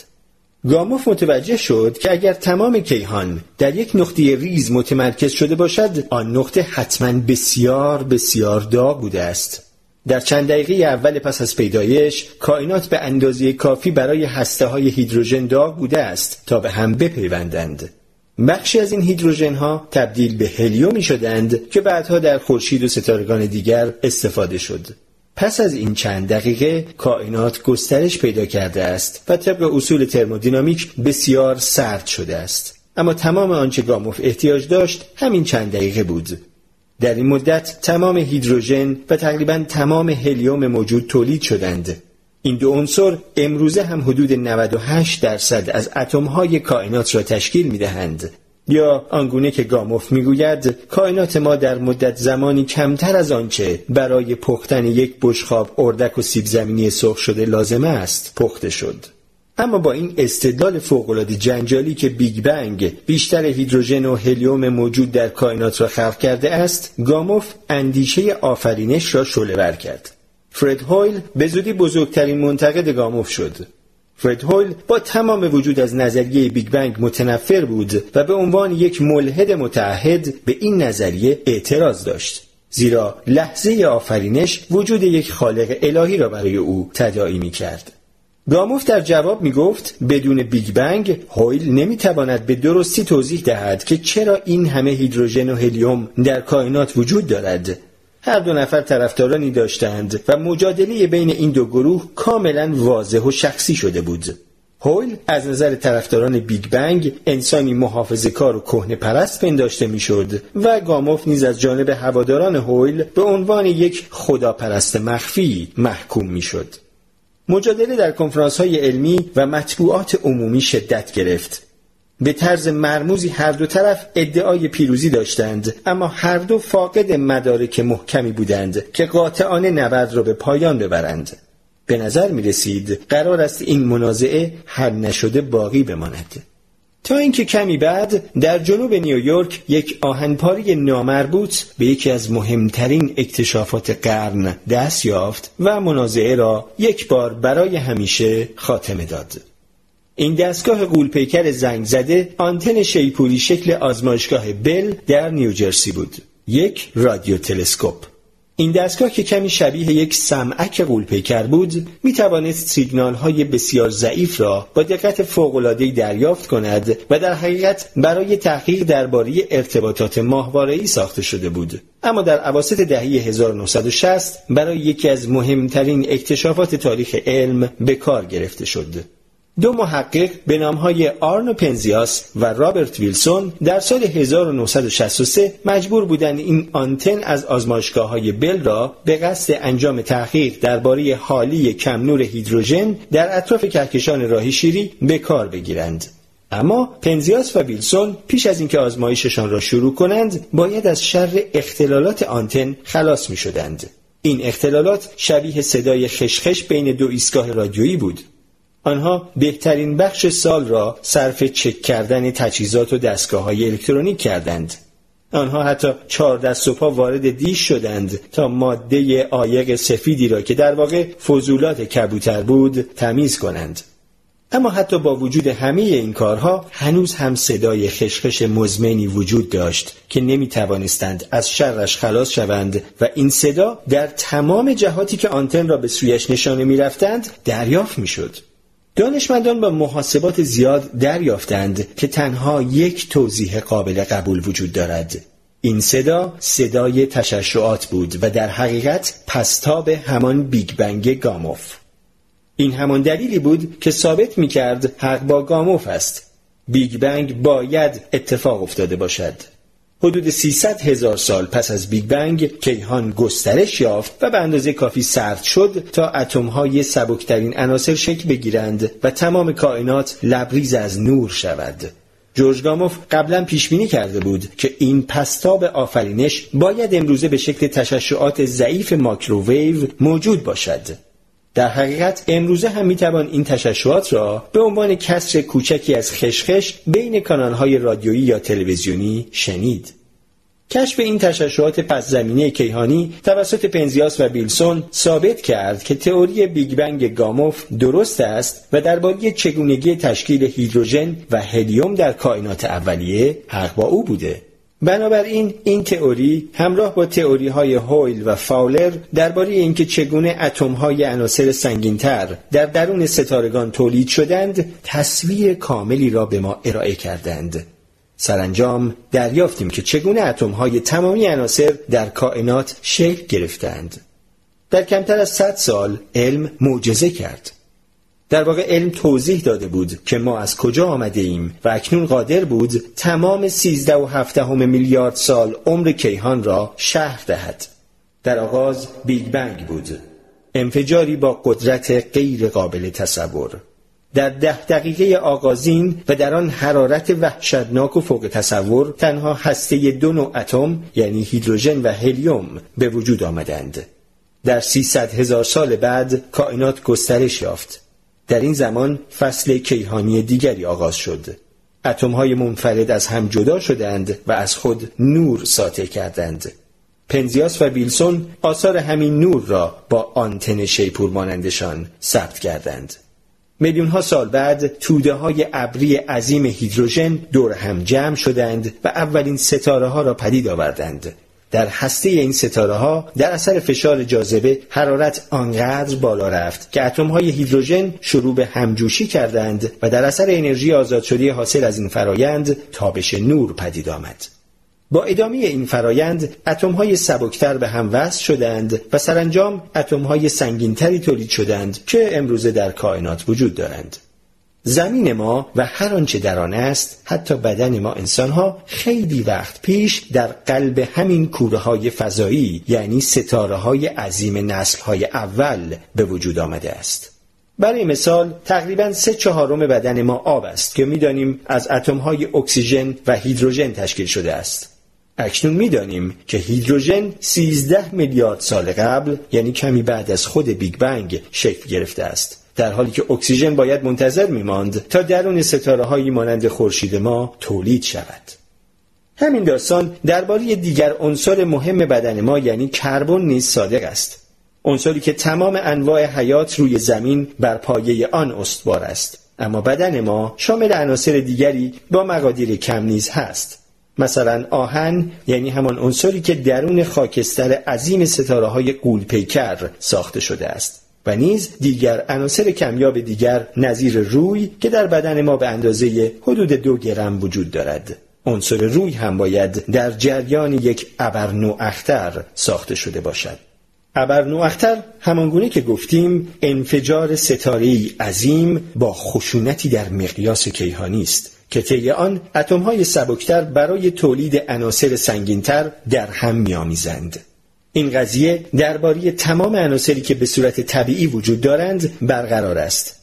همه آنها در های کیهانی پخته شده اند و به بیان رمانتیک می توانید بگویید همه ما از گرد و قبار ستاره تشکیل شده ایم. اما حقیقت این است که ما صرفا چیزی نیستیم جز زباله های هسته ای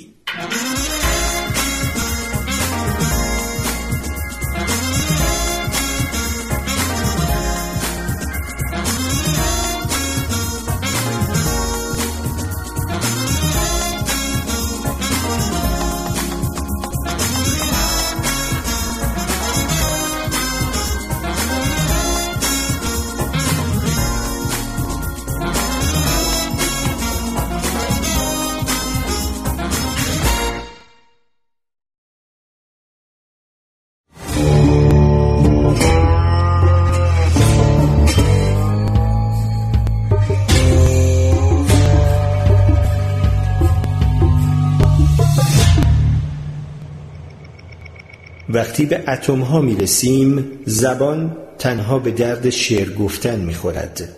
نیلز بور سال 1912 در بالونی که سه مایل از زمین ارتفاع داشت دانشمندی اتریشی به نام ویکتور فرانسیس هس به یکی از متحیر کننده ترین اکتشافات تاریخ علم دست یافت در آن بالا حس دریافت که پرتوهای بسیار مرموز انرژی از فضا ساطع شده و وارد زمین می شوند. آنها از هر آنچه تا آن زمان دیده شده بود قدرتمندتر بودند و به همین دلیل آنها را پرتوهای کیهانی نامید. در همین هنگام در آزمایشگاه های روی زمین دانشمندان پرتوهایی به همان اندازه مرموز و قوی را مطالعه می کردند که به جای آسمان از اعماق اتم ها ساطع می شد و به آنها رادیواکتیویته می گفتند. کسی به درستی نمی‌دانست این پرتوهای مرموزی که هم از جرفای فضا و هم از تشعشعات اسرارآمیز اعماق اتم میآیند چه چیزی هستند و یا ممکن است به هم مربوط باشند. سپس داستان عجیبی فاش شد. پرتوهای کیهانی و رادیواکتیویته چنان به هم مرتبط بودند که اعتقاداتمان را به لرزه درآوردند. کشف این ارتباط ما را مجبور کرد تا در مورد ماهیت خود واقعیت تجدید نظر کنیم. جهان آشنای جامدی که احساسش می‌کنیم و تصور می‌کنیم آن را خوب می‌شناسیم تنها سرابی از جهانی بینهایت عجیبتر از هر آنچه است که بتوانیم تصور کنیم. واقعیت ما توهمی بیش نیست. تا عواسط دهه 1920 اتم اسرار عجیبش را به ما نشان داد. با سرعتی خارق العاده که منجر به وقوع انقلابهای علمی یکی پس از دیگری شد. در سال 1897 ماری کوری مشغول مطالعه پرتوهای مرموزی بود که از برخی فلزات کمیاب ساطع می شود و آنها را رادیواکتیویته نامید. سپس در 1905 آلبرت اینشتین با مطالعه رفتار گرده در آب به طور قطعی وجود و اندازه اتم را ثابت کرد. چند سال بعد هم یک نیوزیلندی به نام ارنست رادرفورد آزمایشی در منچستر انجام داد که شکل درونی اتم را به او نشان داد. دانشمندان با کشف اینکه تقریبا تمام اتم فضای خالی است شوکه شدند. سوال بعدی این بود چطور ممکن است این اتم خالی جهان جامد اطراف ما را شکل داده باشد؟ پاسخ این سوال را گروهی از فیزیکدانان انقلابی در دانمارک ارائه کردند. آنها دریافتند که دنیای اتم بر اساس اصول استوار است که با هر آنچه بشر قبلا دیده کاملا تفاوت دارد. بدین معنی که اتم بلوک سازنده همه چیز در کائنات نه تنها بی همتاست بلکه شاید خارج از درک انسان هم باشد. سپس دانشمندان به کاوش هسته یعنی قلب اتم پرداختند. آنها دریافتند که هسته برخی اتم ها با انرژی سرسام‌آوری شکافته می شود این کشف به آنها قدرت منهدم کردن زمین را داد. اما از دیدگاه دیگر این کشف درکی اساسی از چگونگی آفرینش و پیدایش کائنات را به دانشمندان اعطا کرد و البته با وجود همه اینها داستان درک اتم عجیب و دمدمی مزاج تازه شروع شده بود.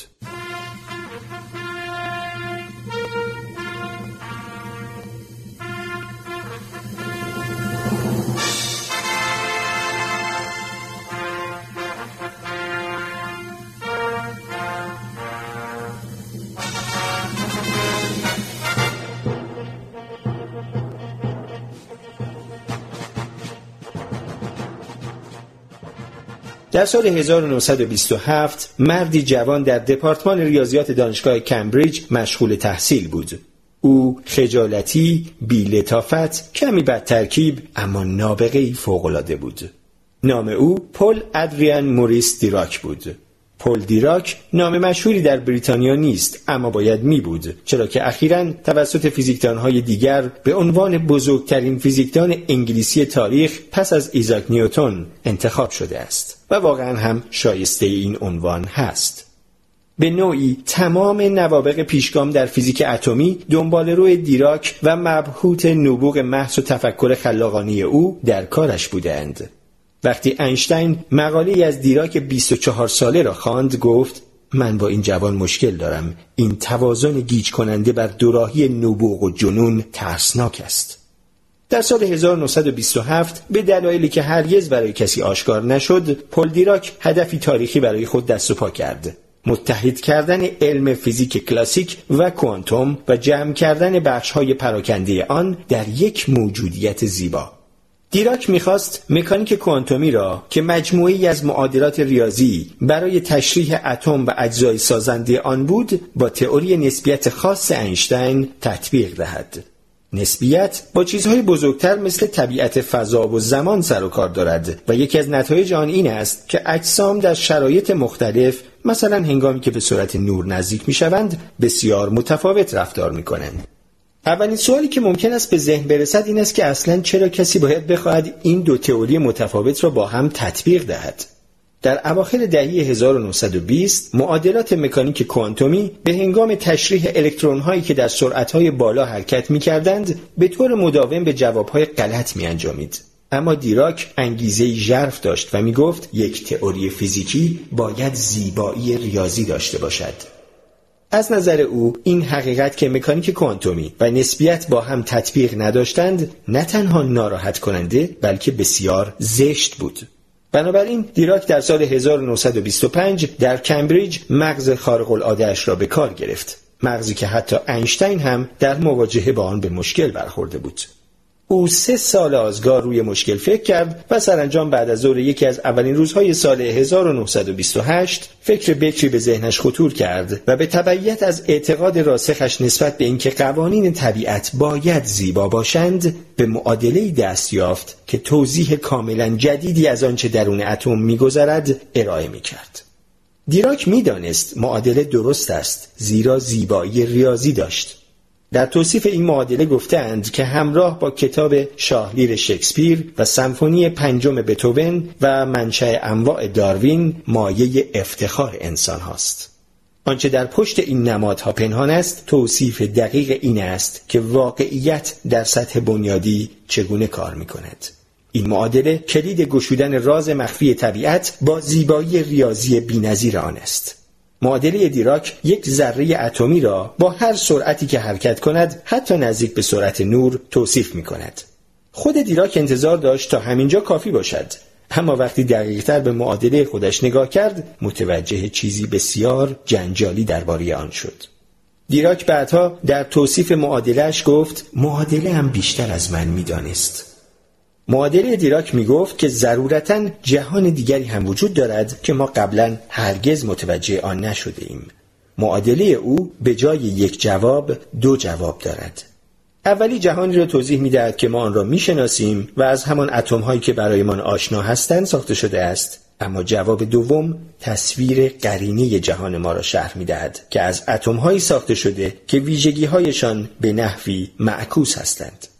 معادلی دیراک در واقع وجود پادماده را پیش بینی کرده بود.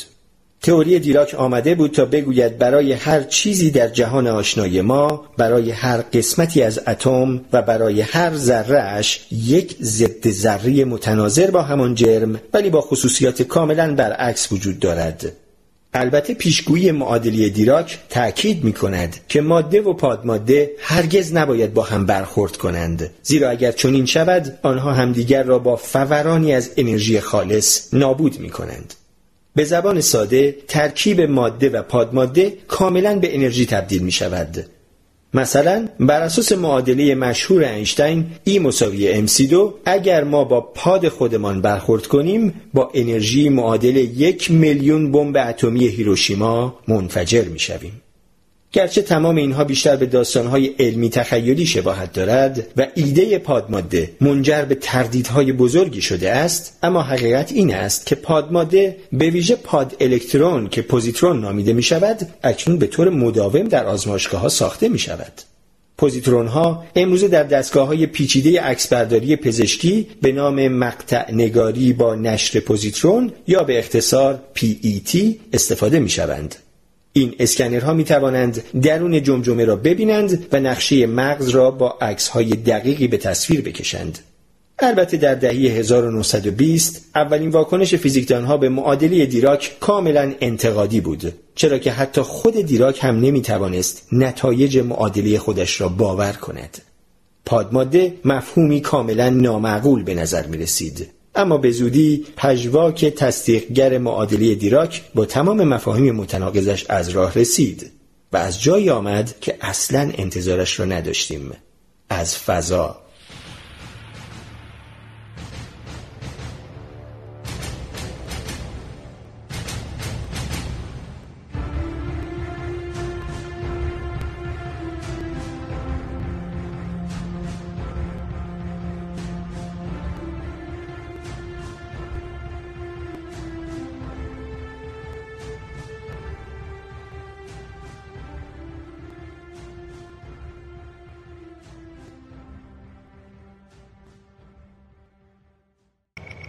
در سال 1932 فیزیکدان جوانی به نام کارل دیوید اندرسون در مؤسسه فناوری کالیفرنیا مشهور به کلتک به کشف شگفت انگیزی نائل شد. او در آنجا مشغول مطالعه پرتوهای کیهانی بود. این پرتوها در اصل ذرات زیر اتمی پر انرژی هستند که به صورت مداوم زمین را از فضای خارج بمباران می کنند. برای این کار او از دستگاهی به نام اتاقک ابر استفاده کرد. این اتاقک در واقع مجرایی بود که با مه قلیزی از بخار آب پر می‌شد و دستگاه رد پای ذرات را به هنگام نفوذ در بخار نشان می‌داد و از آنجا که در یک میدان مغناطیسی قرار داشت این رد پاها بسته به بار الکتریکی ذره به این سو یا آن سو منحرف می شدند. در میدان مغناطیسی رد پای ذرات مثبت به یک سو و ذرات منفی به سوی دیگر منحرف می شدند. اندرسون ذراتی را یافت که دقیقا مانند الکترون ها به نظر می رسیدند اما به سمت مقابل منحرف شده بودند. او به زودی دریافت که پاد الکترون های دیراک را کشف کرده است و به همین دلیل توانست جایزه نوبل را در سال 1936 از آن خود کند. ذرات پادماده در معادلی دیراک دستاورد بزرگی محسوب می شدند پیشبینی وجود پادماده آن هم تنها با استفاده از ریاضیات محض کافی است آن را به یکی از مهمترین موفقیت‌های تاریخ اندیشه بشر تبدیل کند. اما چند سال پس از منتشر کردن آن مشخص شد که معادله دیراک چیزی به مراتب عمیقتر درباره طبیعت به بشر می‌گوید. مشکل معادله دیراک این بود که گرچه به طرزی باور نکردنی قدرتمند بود و منجر به کشف پادماده شده بود اما متاسفانه تنها می توانست یک الکترون را شرح دهد و در توضیح اینکه در حضور بیش از یک الکترون چه اتفاقی می افتد ناکارآمد بود این بار تئوری جدیدی لازم بود که توضیح دهد الکترون ها چگونه بر همدیگر اثر می‌گذارند و این یکی هم سختترین سوال عواسط قرن بیستم از آب درآمد. اما وقتی جواب به دست آمد راز غیرمنتظری دیگری نیز آشکار شد.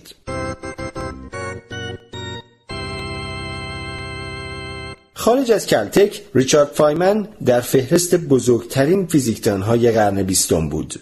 او فقط یک نابغه نبود چرا که بسیاری او را یک جادوگر می‌دانستند.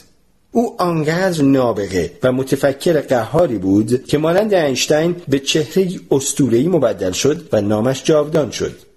فاینمن انسانی فراتر از زندگی بود. و شخصیتی بسیار گسترده داشت. عاشق کشاورزی و تعریف کردن خاطراتش بود. خیلی وقتها به کلوب های شبانه می‌رفت و با برخی از دانشجویانش روابط فراتر از استاد و شاگردی داشت. حتی شایع شده بود که به مجالس عیش و نوش می رود اما بزرگترین هدیه او به فیزیک نقشی بود که در توسعه مرحله بعدی مکانیک کوانتوم ایفا کرد.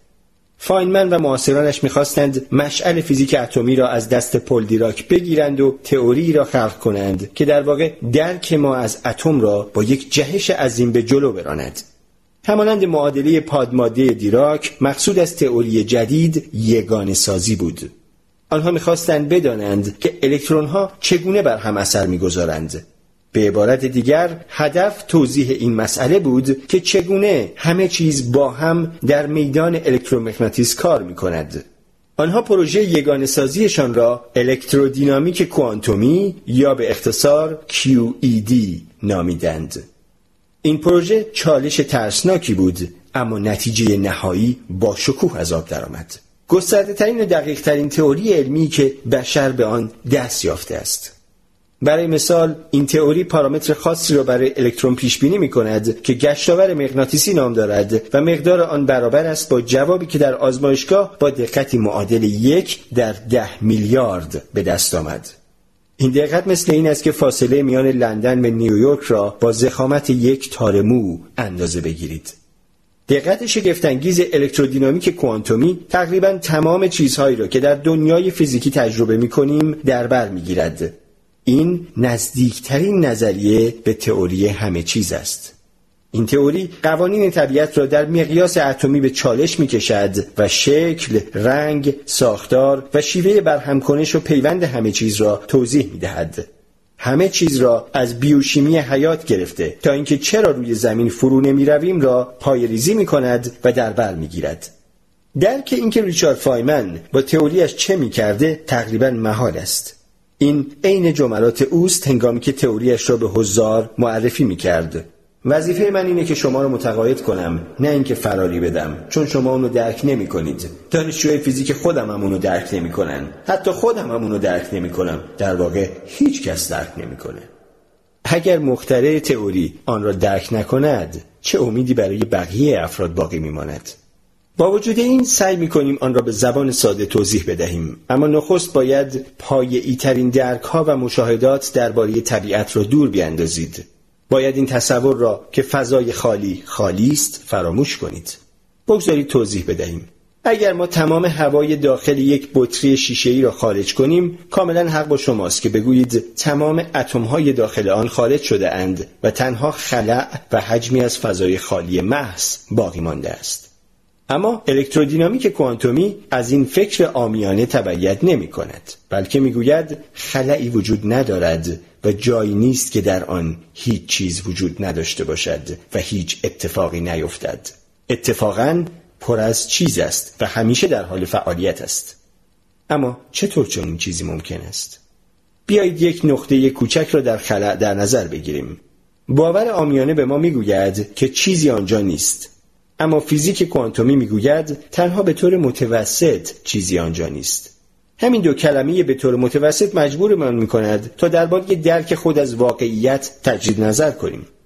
فضای خالی را به صورت یک حساب بانکی در نظر بگیرید که به طور متوسط چیزی در آن نیست. برخی روزها ممکن است 100 دلار به حساب واریز شود و برخی روزها ممکن است 100 دلار از آن برداشت شود.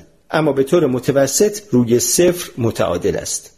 فضای خالی هم چنین توانایی های مشابهی دارد اما به جای پول از انرژی استفاده می کند و در واقع این انرژی از آینده قرض گرفته می شود در صورتی که خیلی سریع پس داده می شود در عمل بدین معناست که انرژی قرض گرفته شده برای خلق کردن یک ذره و یک ضد ذره استفاده می شود که خود به خود از هیچ به وجود می آیند. در حالی که پس از کسری از ثانیه ماده و پادماده همدیگر را نابود کرده و ناپدید می شوند. اگر به خاطر بیاورید در فصل اول درباره اصل عدم قطعیتی که هایزنبرگ به آن دست یافته بود صحبت کردیم طبق این اصل اندازهگیری دقیق انرژی یک سیستم در زمان کوتاه امکان پذیر نیست و این احتمال وجود دارد که در دو اندازهگیری با اختلاف زمان بسیار کوتاه دو مقدار انرژی با تفاوت زیاد به دست آوریم این موضوع بیان می کند که انرژی بسیار زیادی که به شکل ماده ظهور می کند می تواند در لحظه بسیار کوتاه از هیچ به وجود آید و سپس به سرعت ناپدید شود. در واقع یکی از نتایج متحیر کننده تئوری پادماده دیراک این است که خلع با تعداد بسیار زیادی از ذرات ماده و پادماده در حال تلاطم است که به طور مداوم خلق شده و نابود می شوند. در کوچکترین مقیاس ممکن فضا طوفانی پایدار از آفرینش و نابودی است که فیزیکدانها آن را کف کوانتومی مینامند ذرات موجود در کف کوانتومی آنقدر سریع میآیند و می‌روند که ما از آنها کاملا بیخبریم و به همین دلیل به آنها لقب ذرات مجازی داده ایم. اما اگر می توانستیم زمان را تا حد توقف کند کنیم آنگاه می توانستیم این جنب و جوش متلاطم را ببینیم این آفرینش و نابودی مداوم ماده و انرژی همان اساس واقعیت است. برگرفته از این مطلب ترسناکترین ایده تئوری ظاهر می شود الکترودینامیک کوانتومی می‌گوید ماده ای که ما می‌شناسیم همان که دنیای روزمره ما را تشکیل می‌دهد دنیایی که می‌بینیم و احساس می‌کنیم اساسا نوعی پسمانده این فعالیت پرتلاتوم است که ذرات مجازی از هیچ تولید می‌شوند. بنابراین شما، من، زمین، ستارگان و همه چیز در واقع تنها بخشی از واقعیتی بی نهایت عمیقتر و پیچیده تر از هر آنچه که تا به حال تصور کرده ایم است. مسلم است وقتی فاینمن در عواسط دهه 1940 در مؤسسه کلتک شروع به توسعه افکار انقلابیش کرد معاصرانش ترسیده بودند زیرا در آن زمان اعتقاد عموم بر این بود که پروژه الکترودینامیک کوانتومی یک فاجعه مطلق است تئوری قابل حل نبود معادلات جوابهای معقول به دست نمی آوردند و ریاضیات از کنترل خارج شده بود اما فاینمن معتقد بود از دل این پیچیدگی ریاضی می‌توان پنجره به سوی یک حقیقت جدید باز کرد. فاینمن با تمام سرکشی و اعتماد به نفس جوانی میانبری از میان ریاضیات پیچیده دیوانوار زد و مجموعه جدیدی از دیاگرام های انقلابی اما بسیار کودکانه را طراحی کرد تا ایده های جدیدش را توضیح دهد. سادگی زیبای این دیاگرام ها ریاضیات پیچیده مکانیک کوانتومی سنتی را به مبارزه طلبید. در سال 1948 ریچارد فایمن سی ساله تصمیم گرفت از نسخه جنجالیش از الکترودینامیک کوانتومی با دیاگرام های مجازی برای دنیای فیزیک پرده برداری کند. او مهمترین کنفرانس علمی تاریخ آمریکا را انتخاب کرد جایی در ساحل پنسیلوانیا که کنفرانس و سیرک مشاهیر فیزیک با حضور نیلز بور مشهور به پدر فیزیک اتمی پل دیراک کاشف پادماده و رابرت اوپنهایمر مخترع بمب اتمی آمریکا حضور داشتند. در شروع کنفرانس جو حاکم بسیار سنگین بود. اعتماد به الکترودینامیک کوانتومی در پایین ترین سطح ممکن بود. پروژه یک آشفتگی نامید کننده به نظر می رسید ها یکی پس از دیگری بلند می شدن و با ناامیدی می گفتند که در یافتن راه حل شکست خوردند. سپس نوبت به ریچارد فایمن جوان رسید. او در مقابل دیدگان برجسته ترین دانشمندان جهان برخاست و به جایگاه رفت و شروع به پرده برداری از دیاگرام ها و معادلات جدیدش کرد. آنچه بعد از این اتفاق افتاد حیرت آور بود. حضار به خشم آمدند. البته نه به علت توصیف عجیب فاینمن از واقعیت چرا که فیزیکدانها دیگر به این افکار عجیب عادت کرده بودند بلکه بیشتر به این علت که شخصی جرأت کرده بود تا اتفاقات درون اتم را به جای استفاده از ریاضیات پیچیده مرموز تصور کند. فاینمن با استفاده از تصاویر سادهش تمام آنچه را که ذرات مجازی قادر به انجام آن هستند توضیح می‌داد. بلوایی به پا شده بود.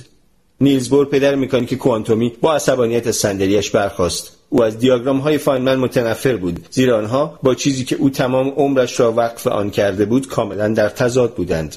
او معتقد بود که ذرات اتمی تحت هیچ شرایطی قابل تصور نیستند. فاینمن از تئوری جدیدش دفاع کرد و سعی می‌کرد توضیح بدهد که دیاگرام ها فقط وسیله‌ای برای کمک به درک معادلات هستند. اما بقیه دانشمندان حتی خود پل دیراک هم گوششان به این حرفها بدهکار نبود. آنها او را ابلهی نامیدند که چیزی از مکانیک کوانتومی نفهمیده است. فاینمن سخنرانیش را ناامیدانه اما با سربلندی به پایان برد.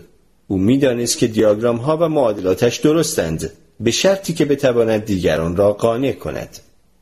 بعد از ظهر همان روز فاینمن فیزیکدان جوان دیگری به نام جولیان شوینگر را ملاقات کرد.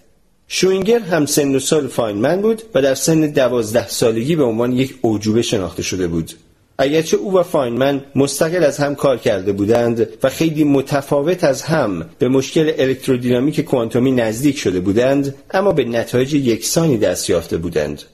آنها می توانستند با معادلات جدیدشان مشکل الکترودینامیک کوانتومی را حل کنند و همراه با دیاگرام های فاینمن تئوری با قدرت بسیار زیاد خلق کنند.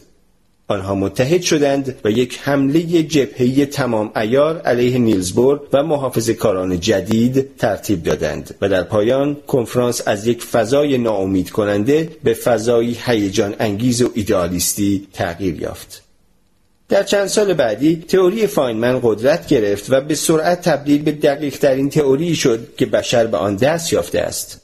با وجود پذیرفتن تئوری حرفهای الکترودینامیک کوانتومی درباره اینکه فضای خالی پر از انرژی است که ما نمی‌توانیم احساس کنیم و پر از ذرات مجازی است که نمی‌توانیم ببینیم بسیاری از مردم از جمله فیزیکدانها را بدگمان می‌کرد و بسیاری از افراد شکاک ممکن بود بگویند که این اجسام شبهگونه که به اصطلاح خلع را پر کرده اند واقعیت ندارند. و اگرچه به نظر می‌رسد که معادلات پیچیده ریاضی وجود آنها را اثبات می‌کند اما این دلیل نمی شود که وجود داشته باشند.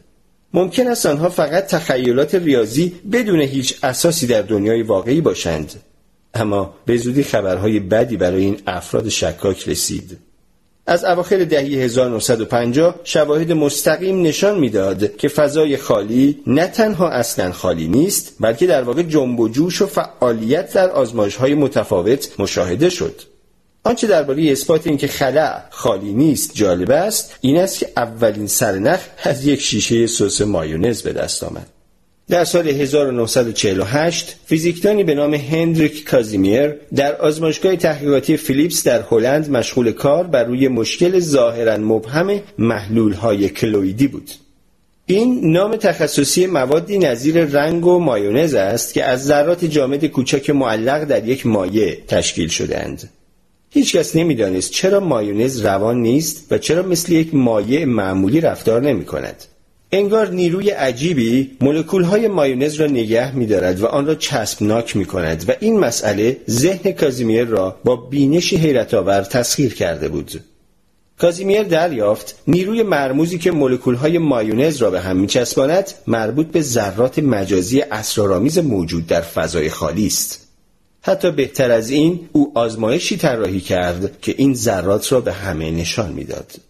تحقق یافتن آزمایش کازیمیر ده سال طول کشید. اما این آزمایش در حقیقت بسیار ساده است. باید در خلع دو صفحه فلزی را بسیار به هم نزدیک کنید. این صفحات نباید مغناطیسی و از نظر الکتریکی باردار باشند. بنابراین انتظار خواهید داشت که بی حرکت بمانند بدون اینکه بر روی یکدیگر تأثیری بگذارند. اما در واقع با گذشت زمان آنها شروع به حرکت به سمت همدیگر می کنند به علت نیروی کوچکی که آنها را به سوی همدیگر میراند. کازیمیر ثابت کرد این نیرویی که صفحات را حرکت می دهد از ذرات مجازی که خلع را پر کرده اند ناشی شده است. چیزهایی که خلع را پر کرده اند مثل بادی که بادبان یک قایق را در دریا حل می دهد صفحه ها را به سمت یکدیگر به حرکت در می آورند. این واقعیت که خلع مطلق می تواند نیروی مکانیکی کوچک اما واقعی را تولید کند به راستی یکی از بزرگترین حقه های بازی طبیعت است. وقتی فیزیکدان ها کمی خیال پردازتر می شوند درباره این صحبت می کنند که این انرژی خلا شاید روزی مهار شود. آنها تصور می کنند این نیرو انسانها را با سفینه های بین کهکشانی به اعماق کیهان ببرد. کسی چه می داند؟ شاید این خیال روزی به واقعیت بپیوندد. الکترودینامیک کوانتومی از هر لحاظ کشف واقعا بزرگی بود. این کشف نقطه اوج داستان ما و نتیجه با شکوه پنج دهه شگفتانگیز علمی در الکترودینامیک کوانتومی محسوب می شد. حال نظریه ای داشتیم که بیشتر کائنات را با دقتی سرسام آور توضیح می‌داد. اما از زمان پیروزی الکترودینامیک کوانتومی در اواخر دهه 1940 به بعد داستان ما ناگهان آشفته شد. یکی از نتایج الکترودینامیک کوانتومی این بود که دانشمندان متقاعد شده بودند که اکثریت قریب به اتفاق همه چیز در کائنات ضرورتا از دو چیز یعنی اتمها و نور تشکیل شده است نور از ذرات کوچکی به نام فوتون تشکیل شده است و اتمها از سه عضو پروتون ها، نوترون ها و الکترون ها و به علت وجود پاد ماده، پاد پروتون ها، پاد نوترون ها و پوزیترون ها که همان پاد الکترون ها باشند نیز وجود دارند. همه چیز در باغ فیزیک به لطف قوانین الکترودینامیک کوانتومی مطبوع و خوشایند و مرتب بود اما کمی بعد مشکل عمیقی موجب آزار تمام فیزیکدانها شد. ناگهان سر و کله انبوهی از ذرات جدید و مرموز مثل مهمانهای ناخوانده پیدا شد. موجودات عجیب و غریبی که در هیچ تئوری شناخته شده ای نمی گنجیدند این ذرات زیر اتمی با چنان سرعتی در آزمایشگاه های فیزیک ظاهر می شدند که دانشمندان حتی فرصت نمی کردن آنها را نامگذاری کنند. نوترینو پایون مثبت پایون منفی کیون لامدا دلتا و البته هر کدام از آنها پادذره خود را هم داشت. وقتی ذره جدیدی به نام میون کشف شد فیزیکدانی با کنایه گفت اینو دیگه کی سفارش داد؟ همه چیز به هم ریخته بود و با عقل جور در نمی آمد فیزیکدانها با ناامیدی آن را باغ وحش ذرات نامیدند. به نظر می رسید هر بار که دانشمندان یکی از رازهای طبیعت را حل می کنند اتم با ظاهری بسیار عجیبتر در مقابل آنها ظاهر می شود در عرض تنها چند سال فیزیک اتمی از یک اعتماد آرامش بخش به دنیایی پر از هرچ و هرچ تبدیل شد و البته برای اینکه این راز جدید قابل درک شود انقلاب علمی دیگری لازم بود. سومین نابغه داستان ما موری گلمن بود. یک بچه نابغه دیگر. در سن 15 سالگی در دانشگاه ییل شروع به مطالعه فیزیک کرد و دکترایش را در اوایل 20 سالگی گرفت. نبوغ باور نکردنیش اطرافیانش را به وحشت انداخته بود. به چندین زبان حرف می‌زد و به نظر می رسید دانش عمیقی از هر آنچه بپرسید دارد. گلمن مثل ریچارد فایمن در اوایل دهه 1960 در کلتک به او ملحق شد. به نظر می رسید او نیز این توانایی را دارد که ورای فرمول های ریاضی تئوری را ببیند و رازهای پنهان طبیعت را از زیر آنها بیرون بکشد. گلمن و فاینمن با هم گروه دوتایی قدرتمندی را تشکیل دادند. رقابت اکادمیک شدیدی بین این دو نابغه بود اما آنها خلاقیت یکدیگر را تحریک می کردند. آن دو شخصیت های بسیار متفاوتی داشتند. فاینمن شوخ‌طبع بود ولی گلمن یک نخبه فرهنگی بود. گلمن از دست سر و صداهای فاینمن به ستوه می آمد و فاینمن هم از عصبانی کردن او لذت می برد. اما لازم است ذکر شود که در طول دو دهه 60 و 70 این دو نابغه بر دنیای فیزیک ذرات فرمان روایی می کردند. رقابت شدید آنها را تا مرزهای تخیلشان پیش برد و به ویژه گلمن مصمم بود با مرتب کردن باغ وحش ذرات ثابت کند که بهتر از فاینمن است.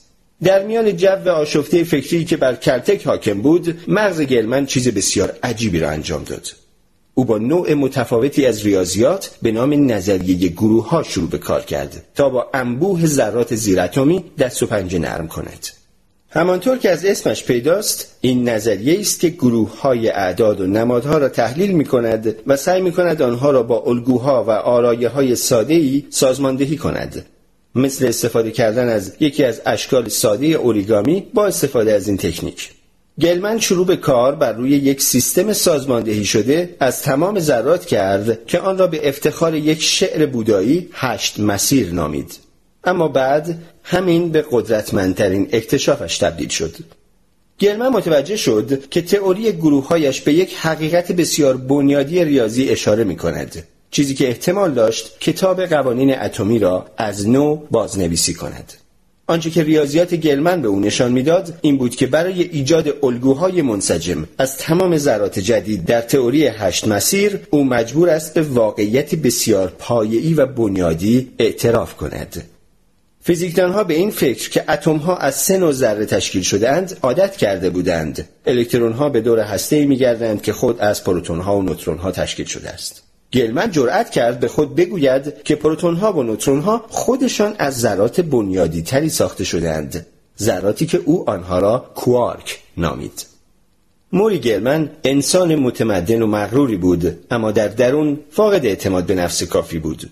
او می‌دانست که از نظر همکارانش حتی آنهایی که عاشق عجیب و غریب بودن اتم هستند کوارکا دیگر بسیار دور از ذهنند و تازه هیچ مدرکی هم برای اثبات کوارکا نداشت. او متقاعد شد که تئوری جدیدش عجیب و غریب و یا کاملا غلط خوانده خواهد شد. بنابراین گلمن رازش را پنهان کرد و یکی از بزرگترین ایده های علمی داشت برای همیشه گم می‌شد. اما ناگهان چیز فوقالعاده ای اتفاق افتاد. شتاب دهنده های خطی در واقع یک تفنگ الکترونی قولپیکر هستند که پرتوهای از الکترون های پر انرژی را درون یک تونل شلیک می کنند. در دهه 1960 در شتاب دهنده خطی استنفورد که چند مایلی جنوب سانفرانسیسکو قرار دارد کشف مهمی روی داد. در این شتاب دهنده نیروی لازم برای شلیک پرتوهای الکترون با 99 درصد سرعت نور تأمین شد. در سال 1968 این الکترون ها با مخزن بزرگی از هیدروژن یونیزه یعنی در واقع همان پروتون ها برخورد کردند. ذرات خرد شده حاصل توسط آشکارسازهای عظیمی که سالن را احاطه کرده بودند شناسایی شدند. پس از پایان آزمایش فیزیکدانها بزرگترین مدرکی را که نشان می‌داد مجموعه عمیقتری از قوانین باغ وحش ذرات وجود دارند به دست آوردند آنچه که از برخورد شدید الکترون های پر انرژی به دست آمد اثبات قطعی این مطلب بود که پروتون ها نیز ساختار داخلی خود را دارند. به عبارت دیگر پروتون ها خودشان از ذرات بنیادی تری ساخته شدند که همان کوارک های گلمن بودند. این لحظه حیرت آوری بود. دهه ها بود که مردم فکر می کردند اجزای سازنده هسته اتم یعنی پروتون ها و نوترون ها دیگر مطلقا بنیادی اند و تجزیه ناپذیر. اما اکنون برای اولین بار برای چیزی عمیقتر مدرکی به دست آمده بود. کوارک موجودی فریبنده و گلیزان است و اغلب در شش نوع مختلف ظاهر می شود کوارک ها هرگز به تنهایی دوام نمی آورند و فقط به شکل ترکیبات دوتایی یا ستایی دیده می شوند. البته آنها هیچگاه به صورت مستقیم قابل رویت نیستند و فقط با آزمایشات خاص می‌توان به حضورشان پی برد. با وجود این ویژگی ها کوارک ها ترتیب زیبایی به باغ وحش ذرات بخشیدند. در سالهای اخیر کوارک ها ما را قادر کردند که توصیفی ساده و در عین حال بسیار قدرتمند از چگونگی به وجود آمدن کائنات ارائه دهیم. در واقع همه چیز در کائنات از اتم ها ساخته شده اند و اتم ها خود از کوارک ها و الکترون ها. برخی می‌گویند ممکن است روزی کشف کنیم که کوارک هم خود از چیز عجیبتری ساخته شده است و البته چنین چیزی ممکن است. اما در حال حاضر از این جلوتر نتوانستیم برویم. سفر ما از اثبات وجود اتم ها در سال 1905 توسط اینشتین تا به حال فوقالعاده بوده است. ما درباره دنیای اتمی بسیار آموخته ایم. از اندازه و شکل اتم گرفته تا اینکه چگونه هسته آن اسرار کائنات را در خود دارد. از پیدایش جهان ناشناخته پادماده تا عدم وجود فضای خالی. از آنچه که تصور می کردیم بلوک سازنده کائنات است تا کشف چیزی بسیار بنیادیتر در درون آن. ولی با وجود این دانش قدرتمندی که به آن دست یافته ایم هنوز چیزهایی وجود دارند که سر ناسازگاری دارند. یکی از آنها گرانش است. گرچه گرانش تماما به وسیله اینشتین توصیف شده است اما تا کنون دانشمندان نتوانستند آن را در بخشی از تئوری های اتمی وارد کنند. البته هنوز کورسوهای امیدی برای پیوند نیروی گرانش با نیروهای اتمی وجود دارد. گرچه برخی از این ایده ها بسیار دیوانوارند اما یکی از آنها که نظریه ریسمان نامیده می شود تا حدودی معقول به نظر می رسد طبق این نظریه تمام ذرات زیر اتمی را می توان به صورت ریسمانهای کوچک ارتعاش کننده در نظر گرفت که ابعاد بالاتری از فضا در آنها به دام افتاده است. نظریه دیگری با نام multiverse یا بس‌گیتی می‌گوید که تمامی فضا و زمان ما غشایی است که در میان چندین کائنات دیگر شناور است. گرانش حلقوی کوانتومی نظریه دیگری است که می‌گوید در واقع هیچ چیزی وجود ندارد و همه چیز در اصل از گره های کوچکی در تار و پود فضا و زمان ساخته شده است. اما با وجود بی‌میلی گرانش به ترکیب شدن با نظریه های کوانتومی هنوز موضوعات بدتری در درون سایه های کوانتومی کمین کرده است. مهمترین آنها قوانین مکانیک کوانتومی است که اتم ها از آن پیروی می کنند و به ویژه یکی از جنبه های این قوانین که مشکل اندازگیری نامیده می شود. مشکل اندازگیری این است اتم هنگامی در یک مکان خاص ظاهر می شود که شما آن را اندازه می گیرید. به عبارت دیگر آن اتم در تمام فضای آنجا گسترده شده است تا اینکه یک ناظر هوشمند تصمیم می‌گیرد به آن نگاه کند بنابراین عمل اندازگیری یا مشاهده تمام کائنات را در بر می‌گیرد.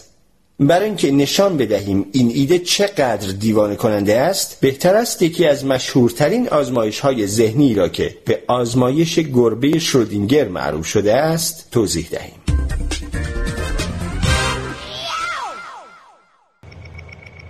اروین شرودینگر یکی از بنیانگذاران فیزیک اتمی بود.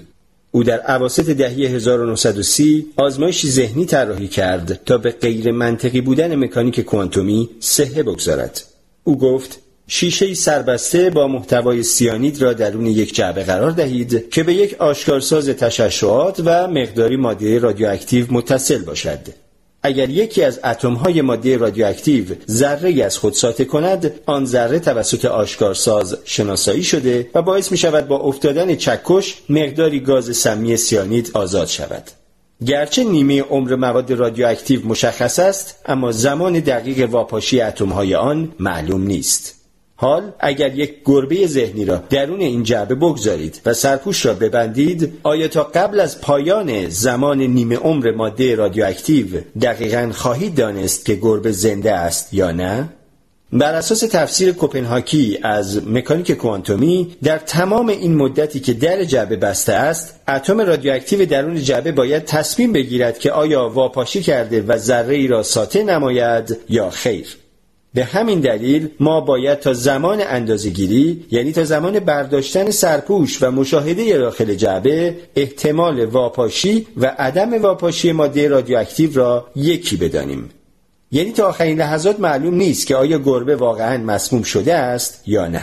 بنابراین تا زمان عمل اندازهگیری و برداشتن سرپوش جعبه واقعا نخواهیم دانست که آیا گربه زنده است یا مرده. بلکه در واقع گربه همزمان هم مرده و هم زنده است. این کاملا پارادوکس است. پارادوکس گربه شرودینگر و طبیعت متناقض مشکل اندازگیری به راستی مجبورمان می کند بپذیریم که اشیاء کوچک در مقیاس اتمی از مجموعه عجیب قوانین خودشان پیروی می کنند اما در مقیاس های بزرگتر مانند دنیای روزمره ما این قوانین ناپدید می شوند و مجموعه جدیدی از قوانین بسیار زیبا و قابل درک حاکم می شوند. چطور چنین چیزی ممکن است؟ برخی از دانشمندان پیرو به تفسیر چند جهانی مکانیک کوانتومی مانند دیوید دویچ از دانشگاه آکسفورد ادعا می کنند که واقعیت در سطح بنیادی غیر قابل درک است. آنها می‌گویند آنچه که مکانیک کوانتومی توصیفش می کند یک جهان نیست بلکه تعداد بیشماری از جهانهای موازی است که آنها را multiverse یا بس‌گیتی مینامند در این تفسیر هر نتیجه احتمالی مکانیک کوانتومی برای هر اتمی در کائنات در جایی وجود دارد بنابراین اتم و الکترونهایش ابعادی چند جهانی دارند و این چند جهانی همان چیزی است که مکانیک کوانتومی توصیفش می کند. و این بدان معناست که جنبه واقعی جهانهای موازی که توسط تئوری کوانتومی توصیف شده است باید به اجسام با هر اندازه که هستند مانند انسانها ستارگان کهکشانها و همه چیز اعمال شود و به همین خاطر است که ما آن را تئوری جهانهای موازی مینامیم. این تئوری می‌گوید همانطور که اتم ها ممکن است در جهان های مختلف وجود داشته باشند قاعدتا ما هم که از اتم ها ساخته شده ایم میباید نسخه مشابه خود را البته با جزئیات و ویژگی های مختلف در جهان های متفاوت داشته باشیم. فیزیکدان های دیگری مانند پل دیویس نظری بسیار عجیبتر دارند. آنها مدعی هستند که عجیب و غریب بودن مشکل اندازگیری در واقع می‌تواند چگونگی به وجود آمدن کائنات را توضیح دهد. شخص آزمایشگر می تواند امروز در آزمایشگاه اندازگیری انجام دهد که بر طبیعت پنج میلیارد سال قبل تأثیر بگذارد. مکانیک کوانتومی به چنین عقبگردهایی در زمان اجازه تأثیر می دهد. البته نه اینکه علتی برای معلولهای آن زمان باشد. اینگونه نیست که وجود ما اکنون در اینجا می تواند گذشته را تغییر دهد تا شرایط را برای به وجود آمدن ما مساعد کند ولی ما با اندازگیری های کوانتومی که امروزه انجام می دهیم می توانیم بر گذشته تأثیر بگذاریم. البته یک جنبه پراگماتیک یا عملی نیز در این مباحثات وجود دارد. دانشمندان نگران هستند که این افکار عجیب و غریب و متافیزیکی بسیار از دنیای اندازگیری و آزمایش های تجربی دور باشند. پروفسور اندرو جکسون از انستیتوی نیلزبور در کوپنهاگ می‌گوید در واقع نباید نگران تفسیرهای مختلف مشکل اندازگیری یا گربه شرودینگر باشیم. حتی نباید نگران طبیعت حقیقی واقعیت شویم. همین کافی است که تئوری کوانتوم کار می کند تمام چیزهایی را که می توانیم اندازه بگیریم سوالاتی را پیش رویمان می‌گذارند که از طریق مکانیک کوانتومی می توانیم به آنها پاسخ دهیم. بنابراین خود مکانیک کوانتومی بدون نیاز به تفسیر جوابها یا پیشبینیهایی را به ما می‌دهد که در هر آزمایشی به نتیجه ختم می شوند و همین مقدار برای ما کافی است. تمام هدف دویست سال اخیر در فیزیک و این پیشرفت فوقالعاده که در پیشبرد علم داشته ایم به خاطر این به دست آمده است که آزمایش رو در روی تئوری قرار گرفته و وقتی که تئوری قبلی سقوط کرده منجر به خلق نظریات جدید و جدیدتر شده است. اما تغییر تفاسیر چنین کاری نمی کنند. تفاسیر تنها نوعی طرز فکر به ما می دهند تا آنچه را که مکانیک کوانتومی به ما می‌گوید باور کنیم اما این یعنی درجا زدن تفسیرها نتایج یا قوانین مکانیک کوانتومی را تغییر نمی دهند چرا که قابل آزمودن نیستند تفاسیر موضوع جدیدی را پیش نمی کشند مکانیک کوانتومی غیر قابل درک است و به نحوی با تفکر آمیانه مخالفت می کند. اگر فیزیک کوانتوم را با دوره قدیمی تر در تاریخ فیزیک مقایسه کنیم برای مثال طرز برخورد دادگاه تفتیش عقاید در چند صد سال قبل را با گالیله آن وقت شاید به درک بهتری برسیم. مردم آن زمان با این فکر بزرگ شده بودند که خورشید به دور زمین میگردد نه زمین به دور خورشید. شبیه همین داستان برای مکانیک کوانتومی هم در قرن بیستم اتفاق افتاد. گروهی از مردم که دیدگاه تئوری درباره واقعیت را دوست نداشتند دریافتند که می‌توان در عمل و تنها با استفاده از پیشبینی های آن از این تئوری نامفهوم استفاده کرد. لازم است ذکر شود که اکثر فیزیکدانها مکانیک کوانتومی را برای توصیف دنیای زیر اتمی به کار می‌برند بدون اینکه خیلی نگران تفسیر آن باشند. گرچه دیدگاهی وجود دارد مبنی بر اینکه طبیعت باید به شیوه خاصی رفتار کند بنابراین تنها یکی از تفاسیر می‌تواند درست باشد و اگر رو راست باشیم احتمالا تا به حال جواب نهایی را نیافته ایم طی صد سال گذشته ما خیلی به درون اتم و بلوک های پایه‌ای سازنده کائنات نفوذ کرده ایم. و درون این اشیای بینهایت کوچک دنیای جدید و عجیبی یافته ایم که قوانین مرموز حاکم بر آن به نظر می رسد منطق را به چالش گرفتند اتم ها ما را با تناقضات گیج کننده ای مواجه کردند آنها می توانند هم مثل ذرات و هم مثل امواج رفتار کنند. می توانند همزمان در چند مکان ظاهر شوند. آنها ما را مجبور می کنند درباره منظورمان از گذشته و آینده و درباره علت و معلول تجدید نظر کنیم آنها همچنین چیزهای عجیبی در رابطه با اینکه کائنات از کجا آمده و به کجا می رود به ما می گویند. این همه شگفتی از چیزی به اندازه یک ده میلیونم یک میلیمتر آمده است. به همین علت نیلز بور پدر فیزیک اتمی یک بار گفت وقتی به اتم ها می رسیم زبان تنها به درد شعر گفتن می خورد. با وجود اینکه خیلی در مورد اتم ها و رفتارشان آموخته ایم سفر علمی ما تازه شروع شده است ما اکنون می‌دانیم اتم ها چگونه رفتار می کنند و چگونه ترکیبی از تریلیون ها اتم جهان اطراف ما را می سازند. اتم هایی که بدن ما را ساختند در واقع همان اتم هایی هستند که در سنگ ها و درختان و هوا و حتی ستارگان وجود دارند اما با وجود این ترکیب آنها موجود هوشمندی به نام انسان را ساخته است که می تواند از خود بپرسد اتم چیست و از کجا آمده است؟ توضیح دادن این موضوع مسلما چالش و دغدغه بزرگ بعدی علم است.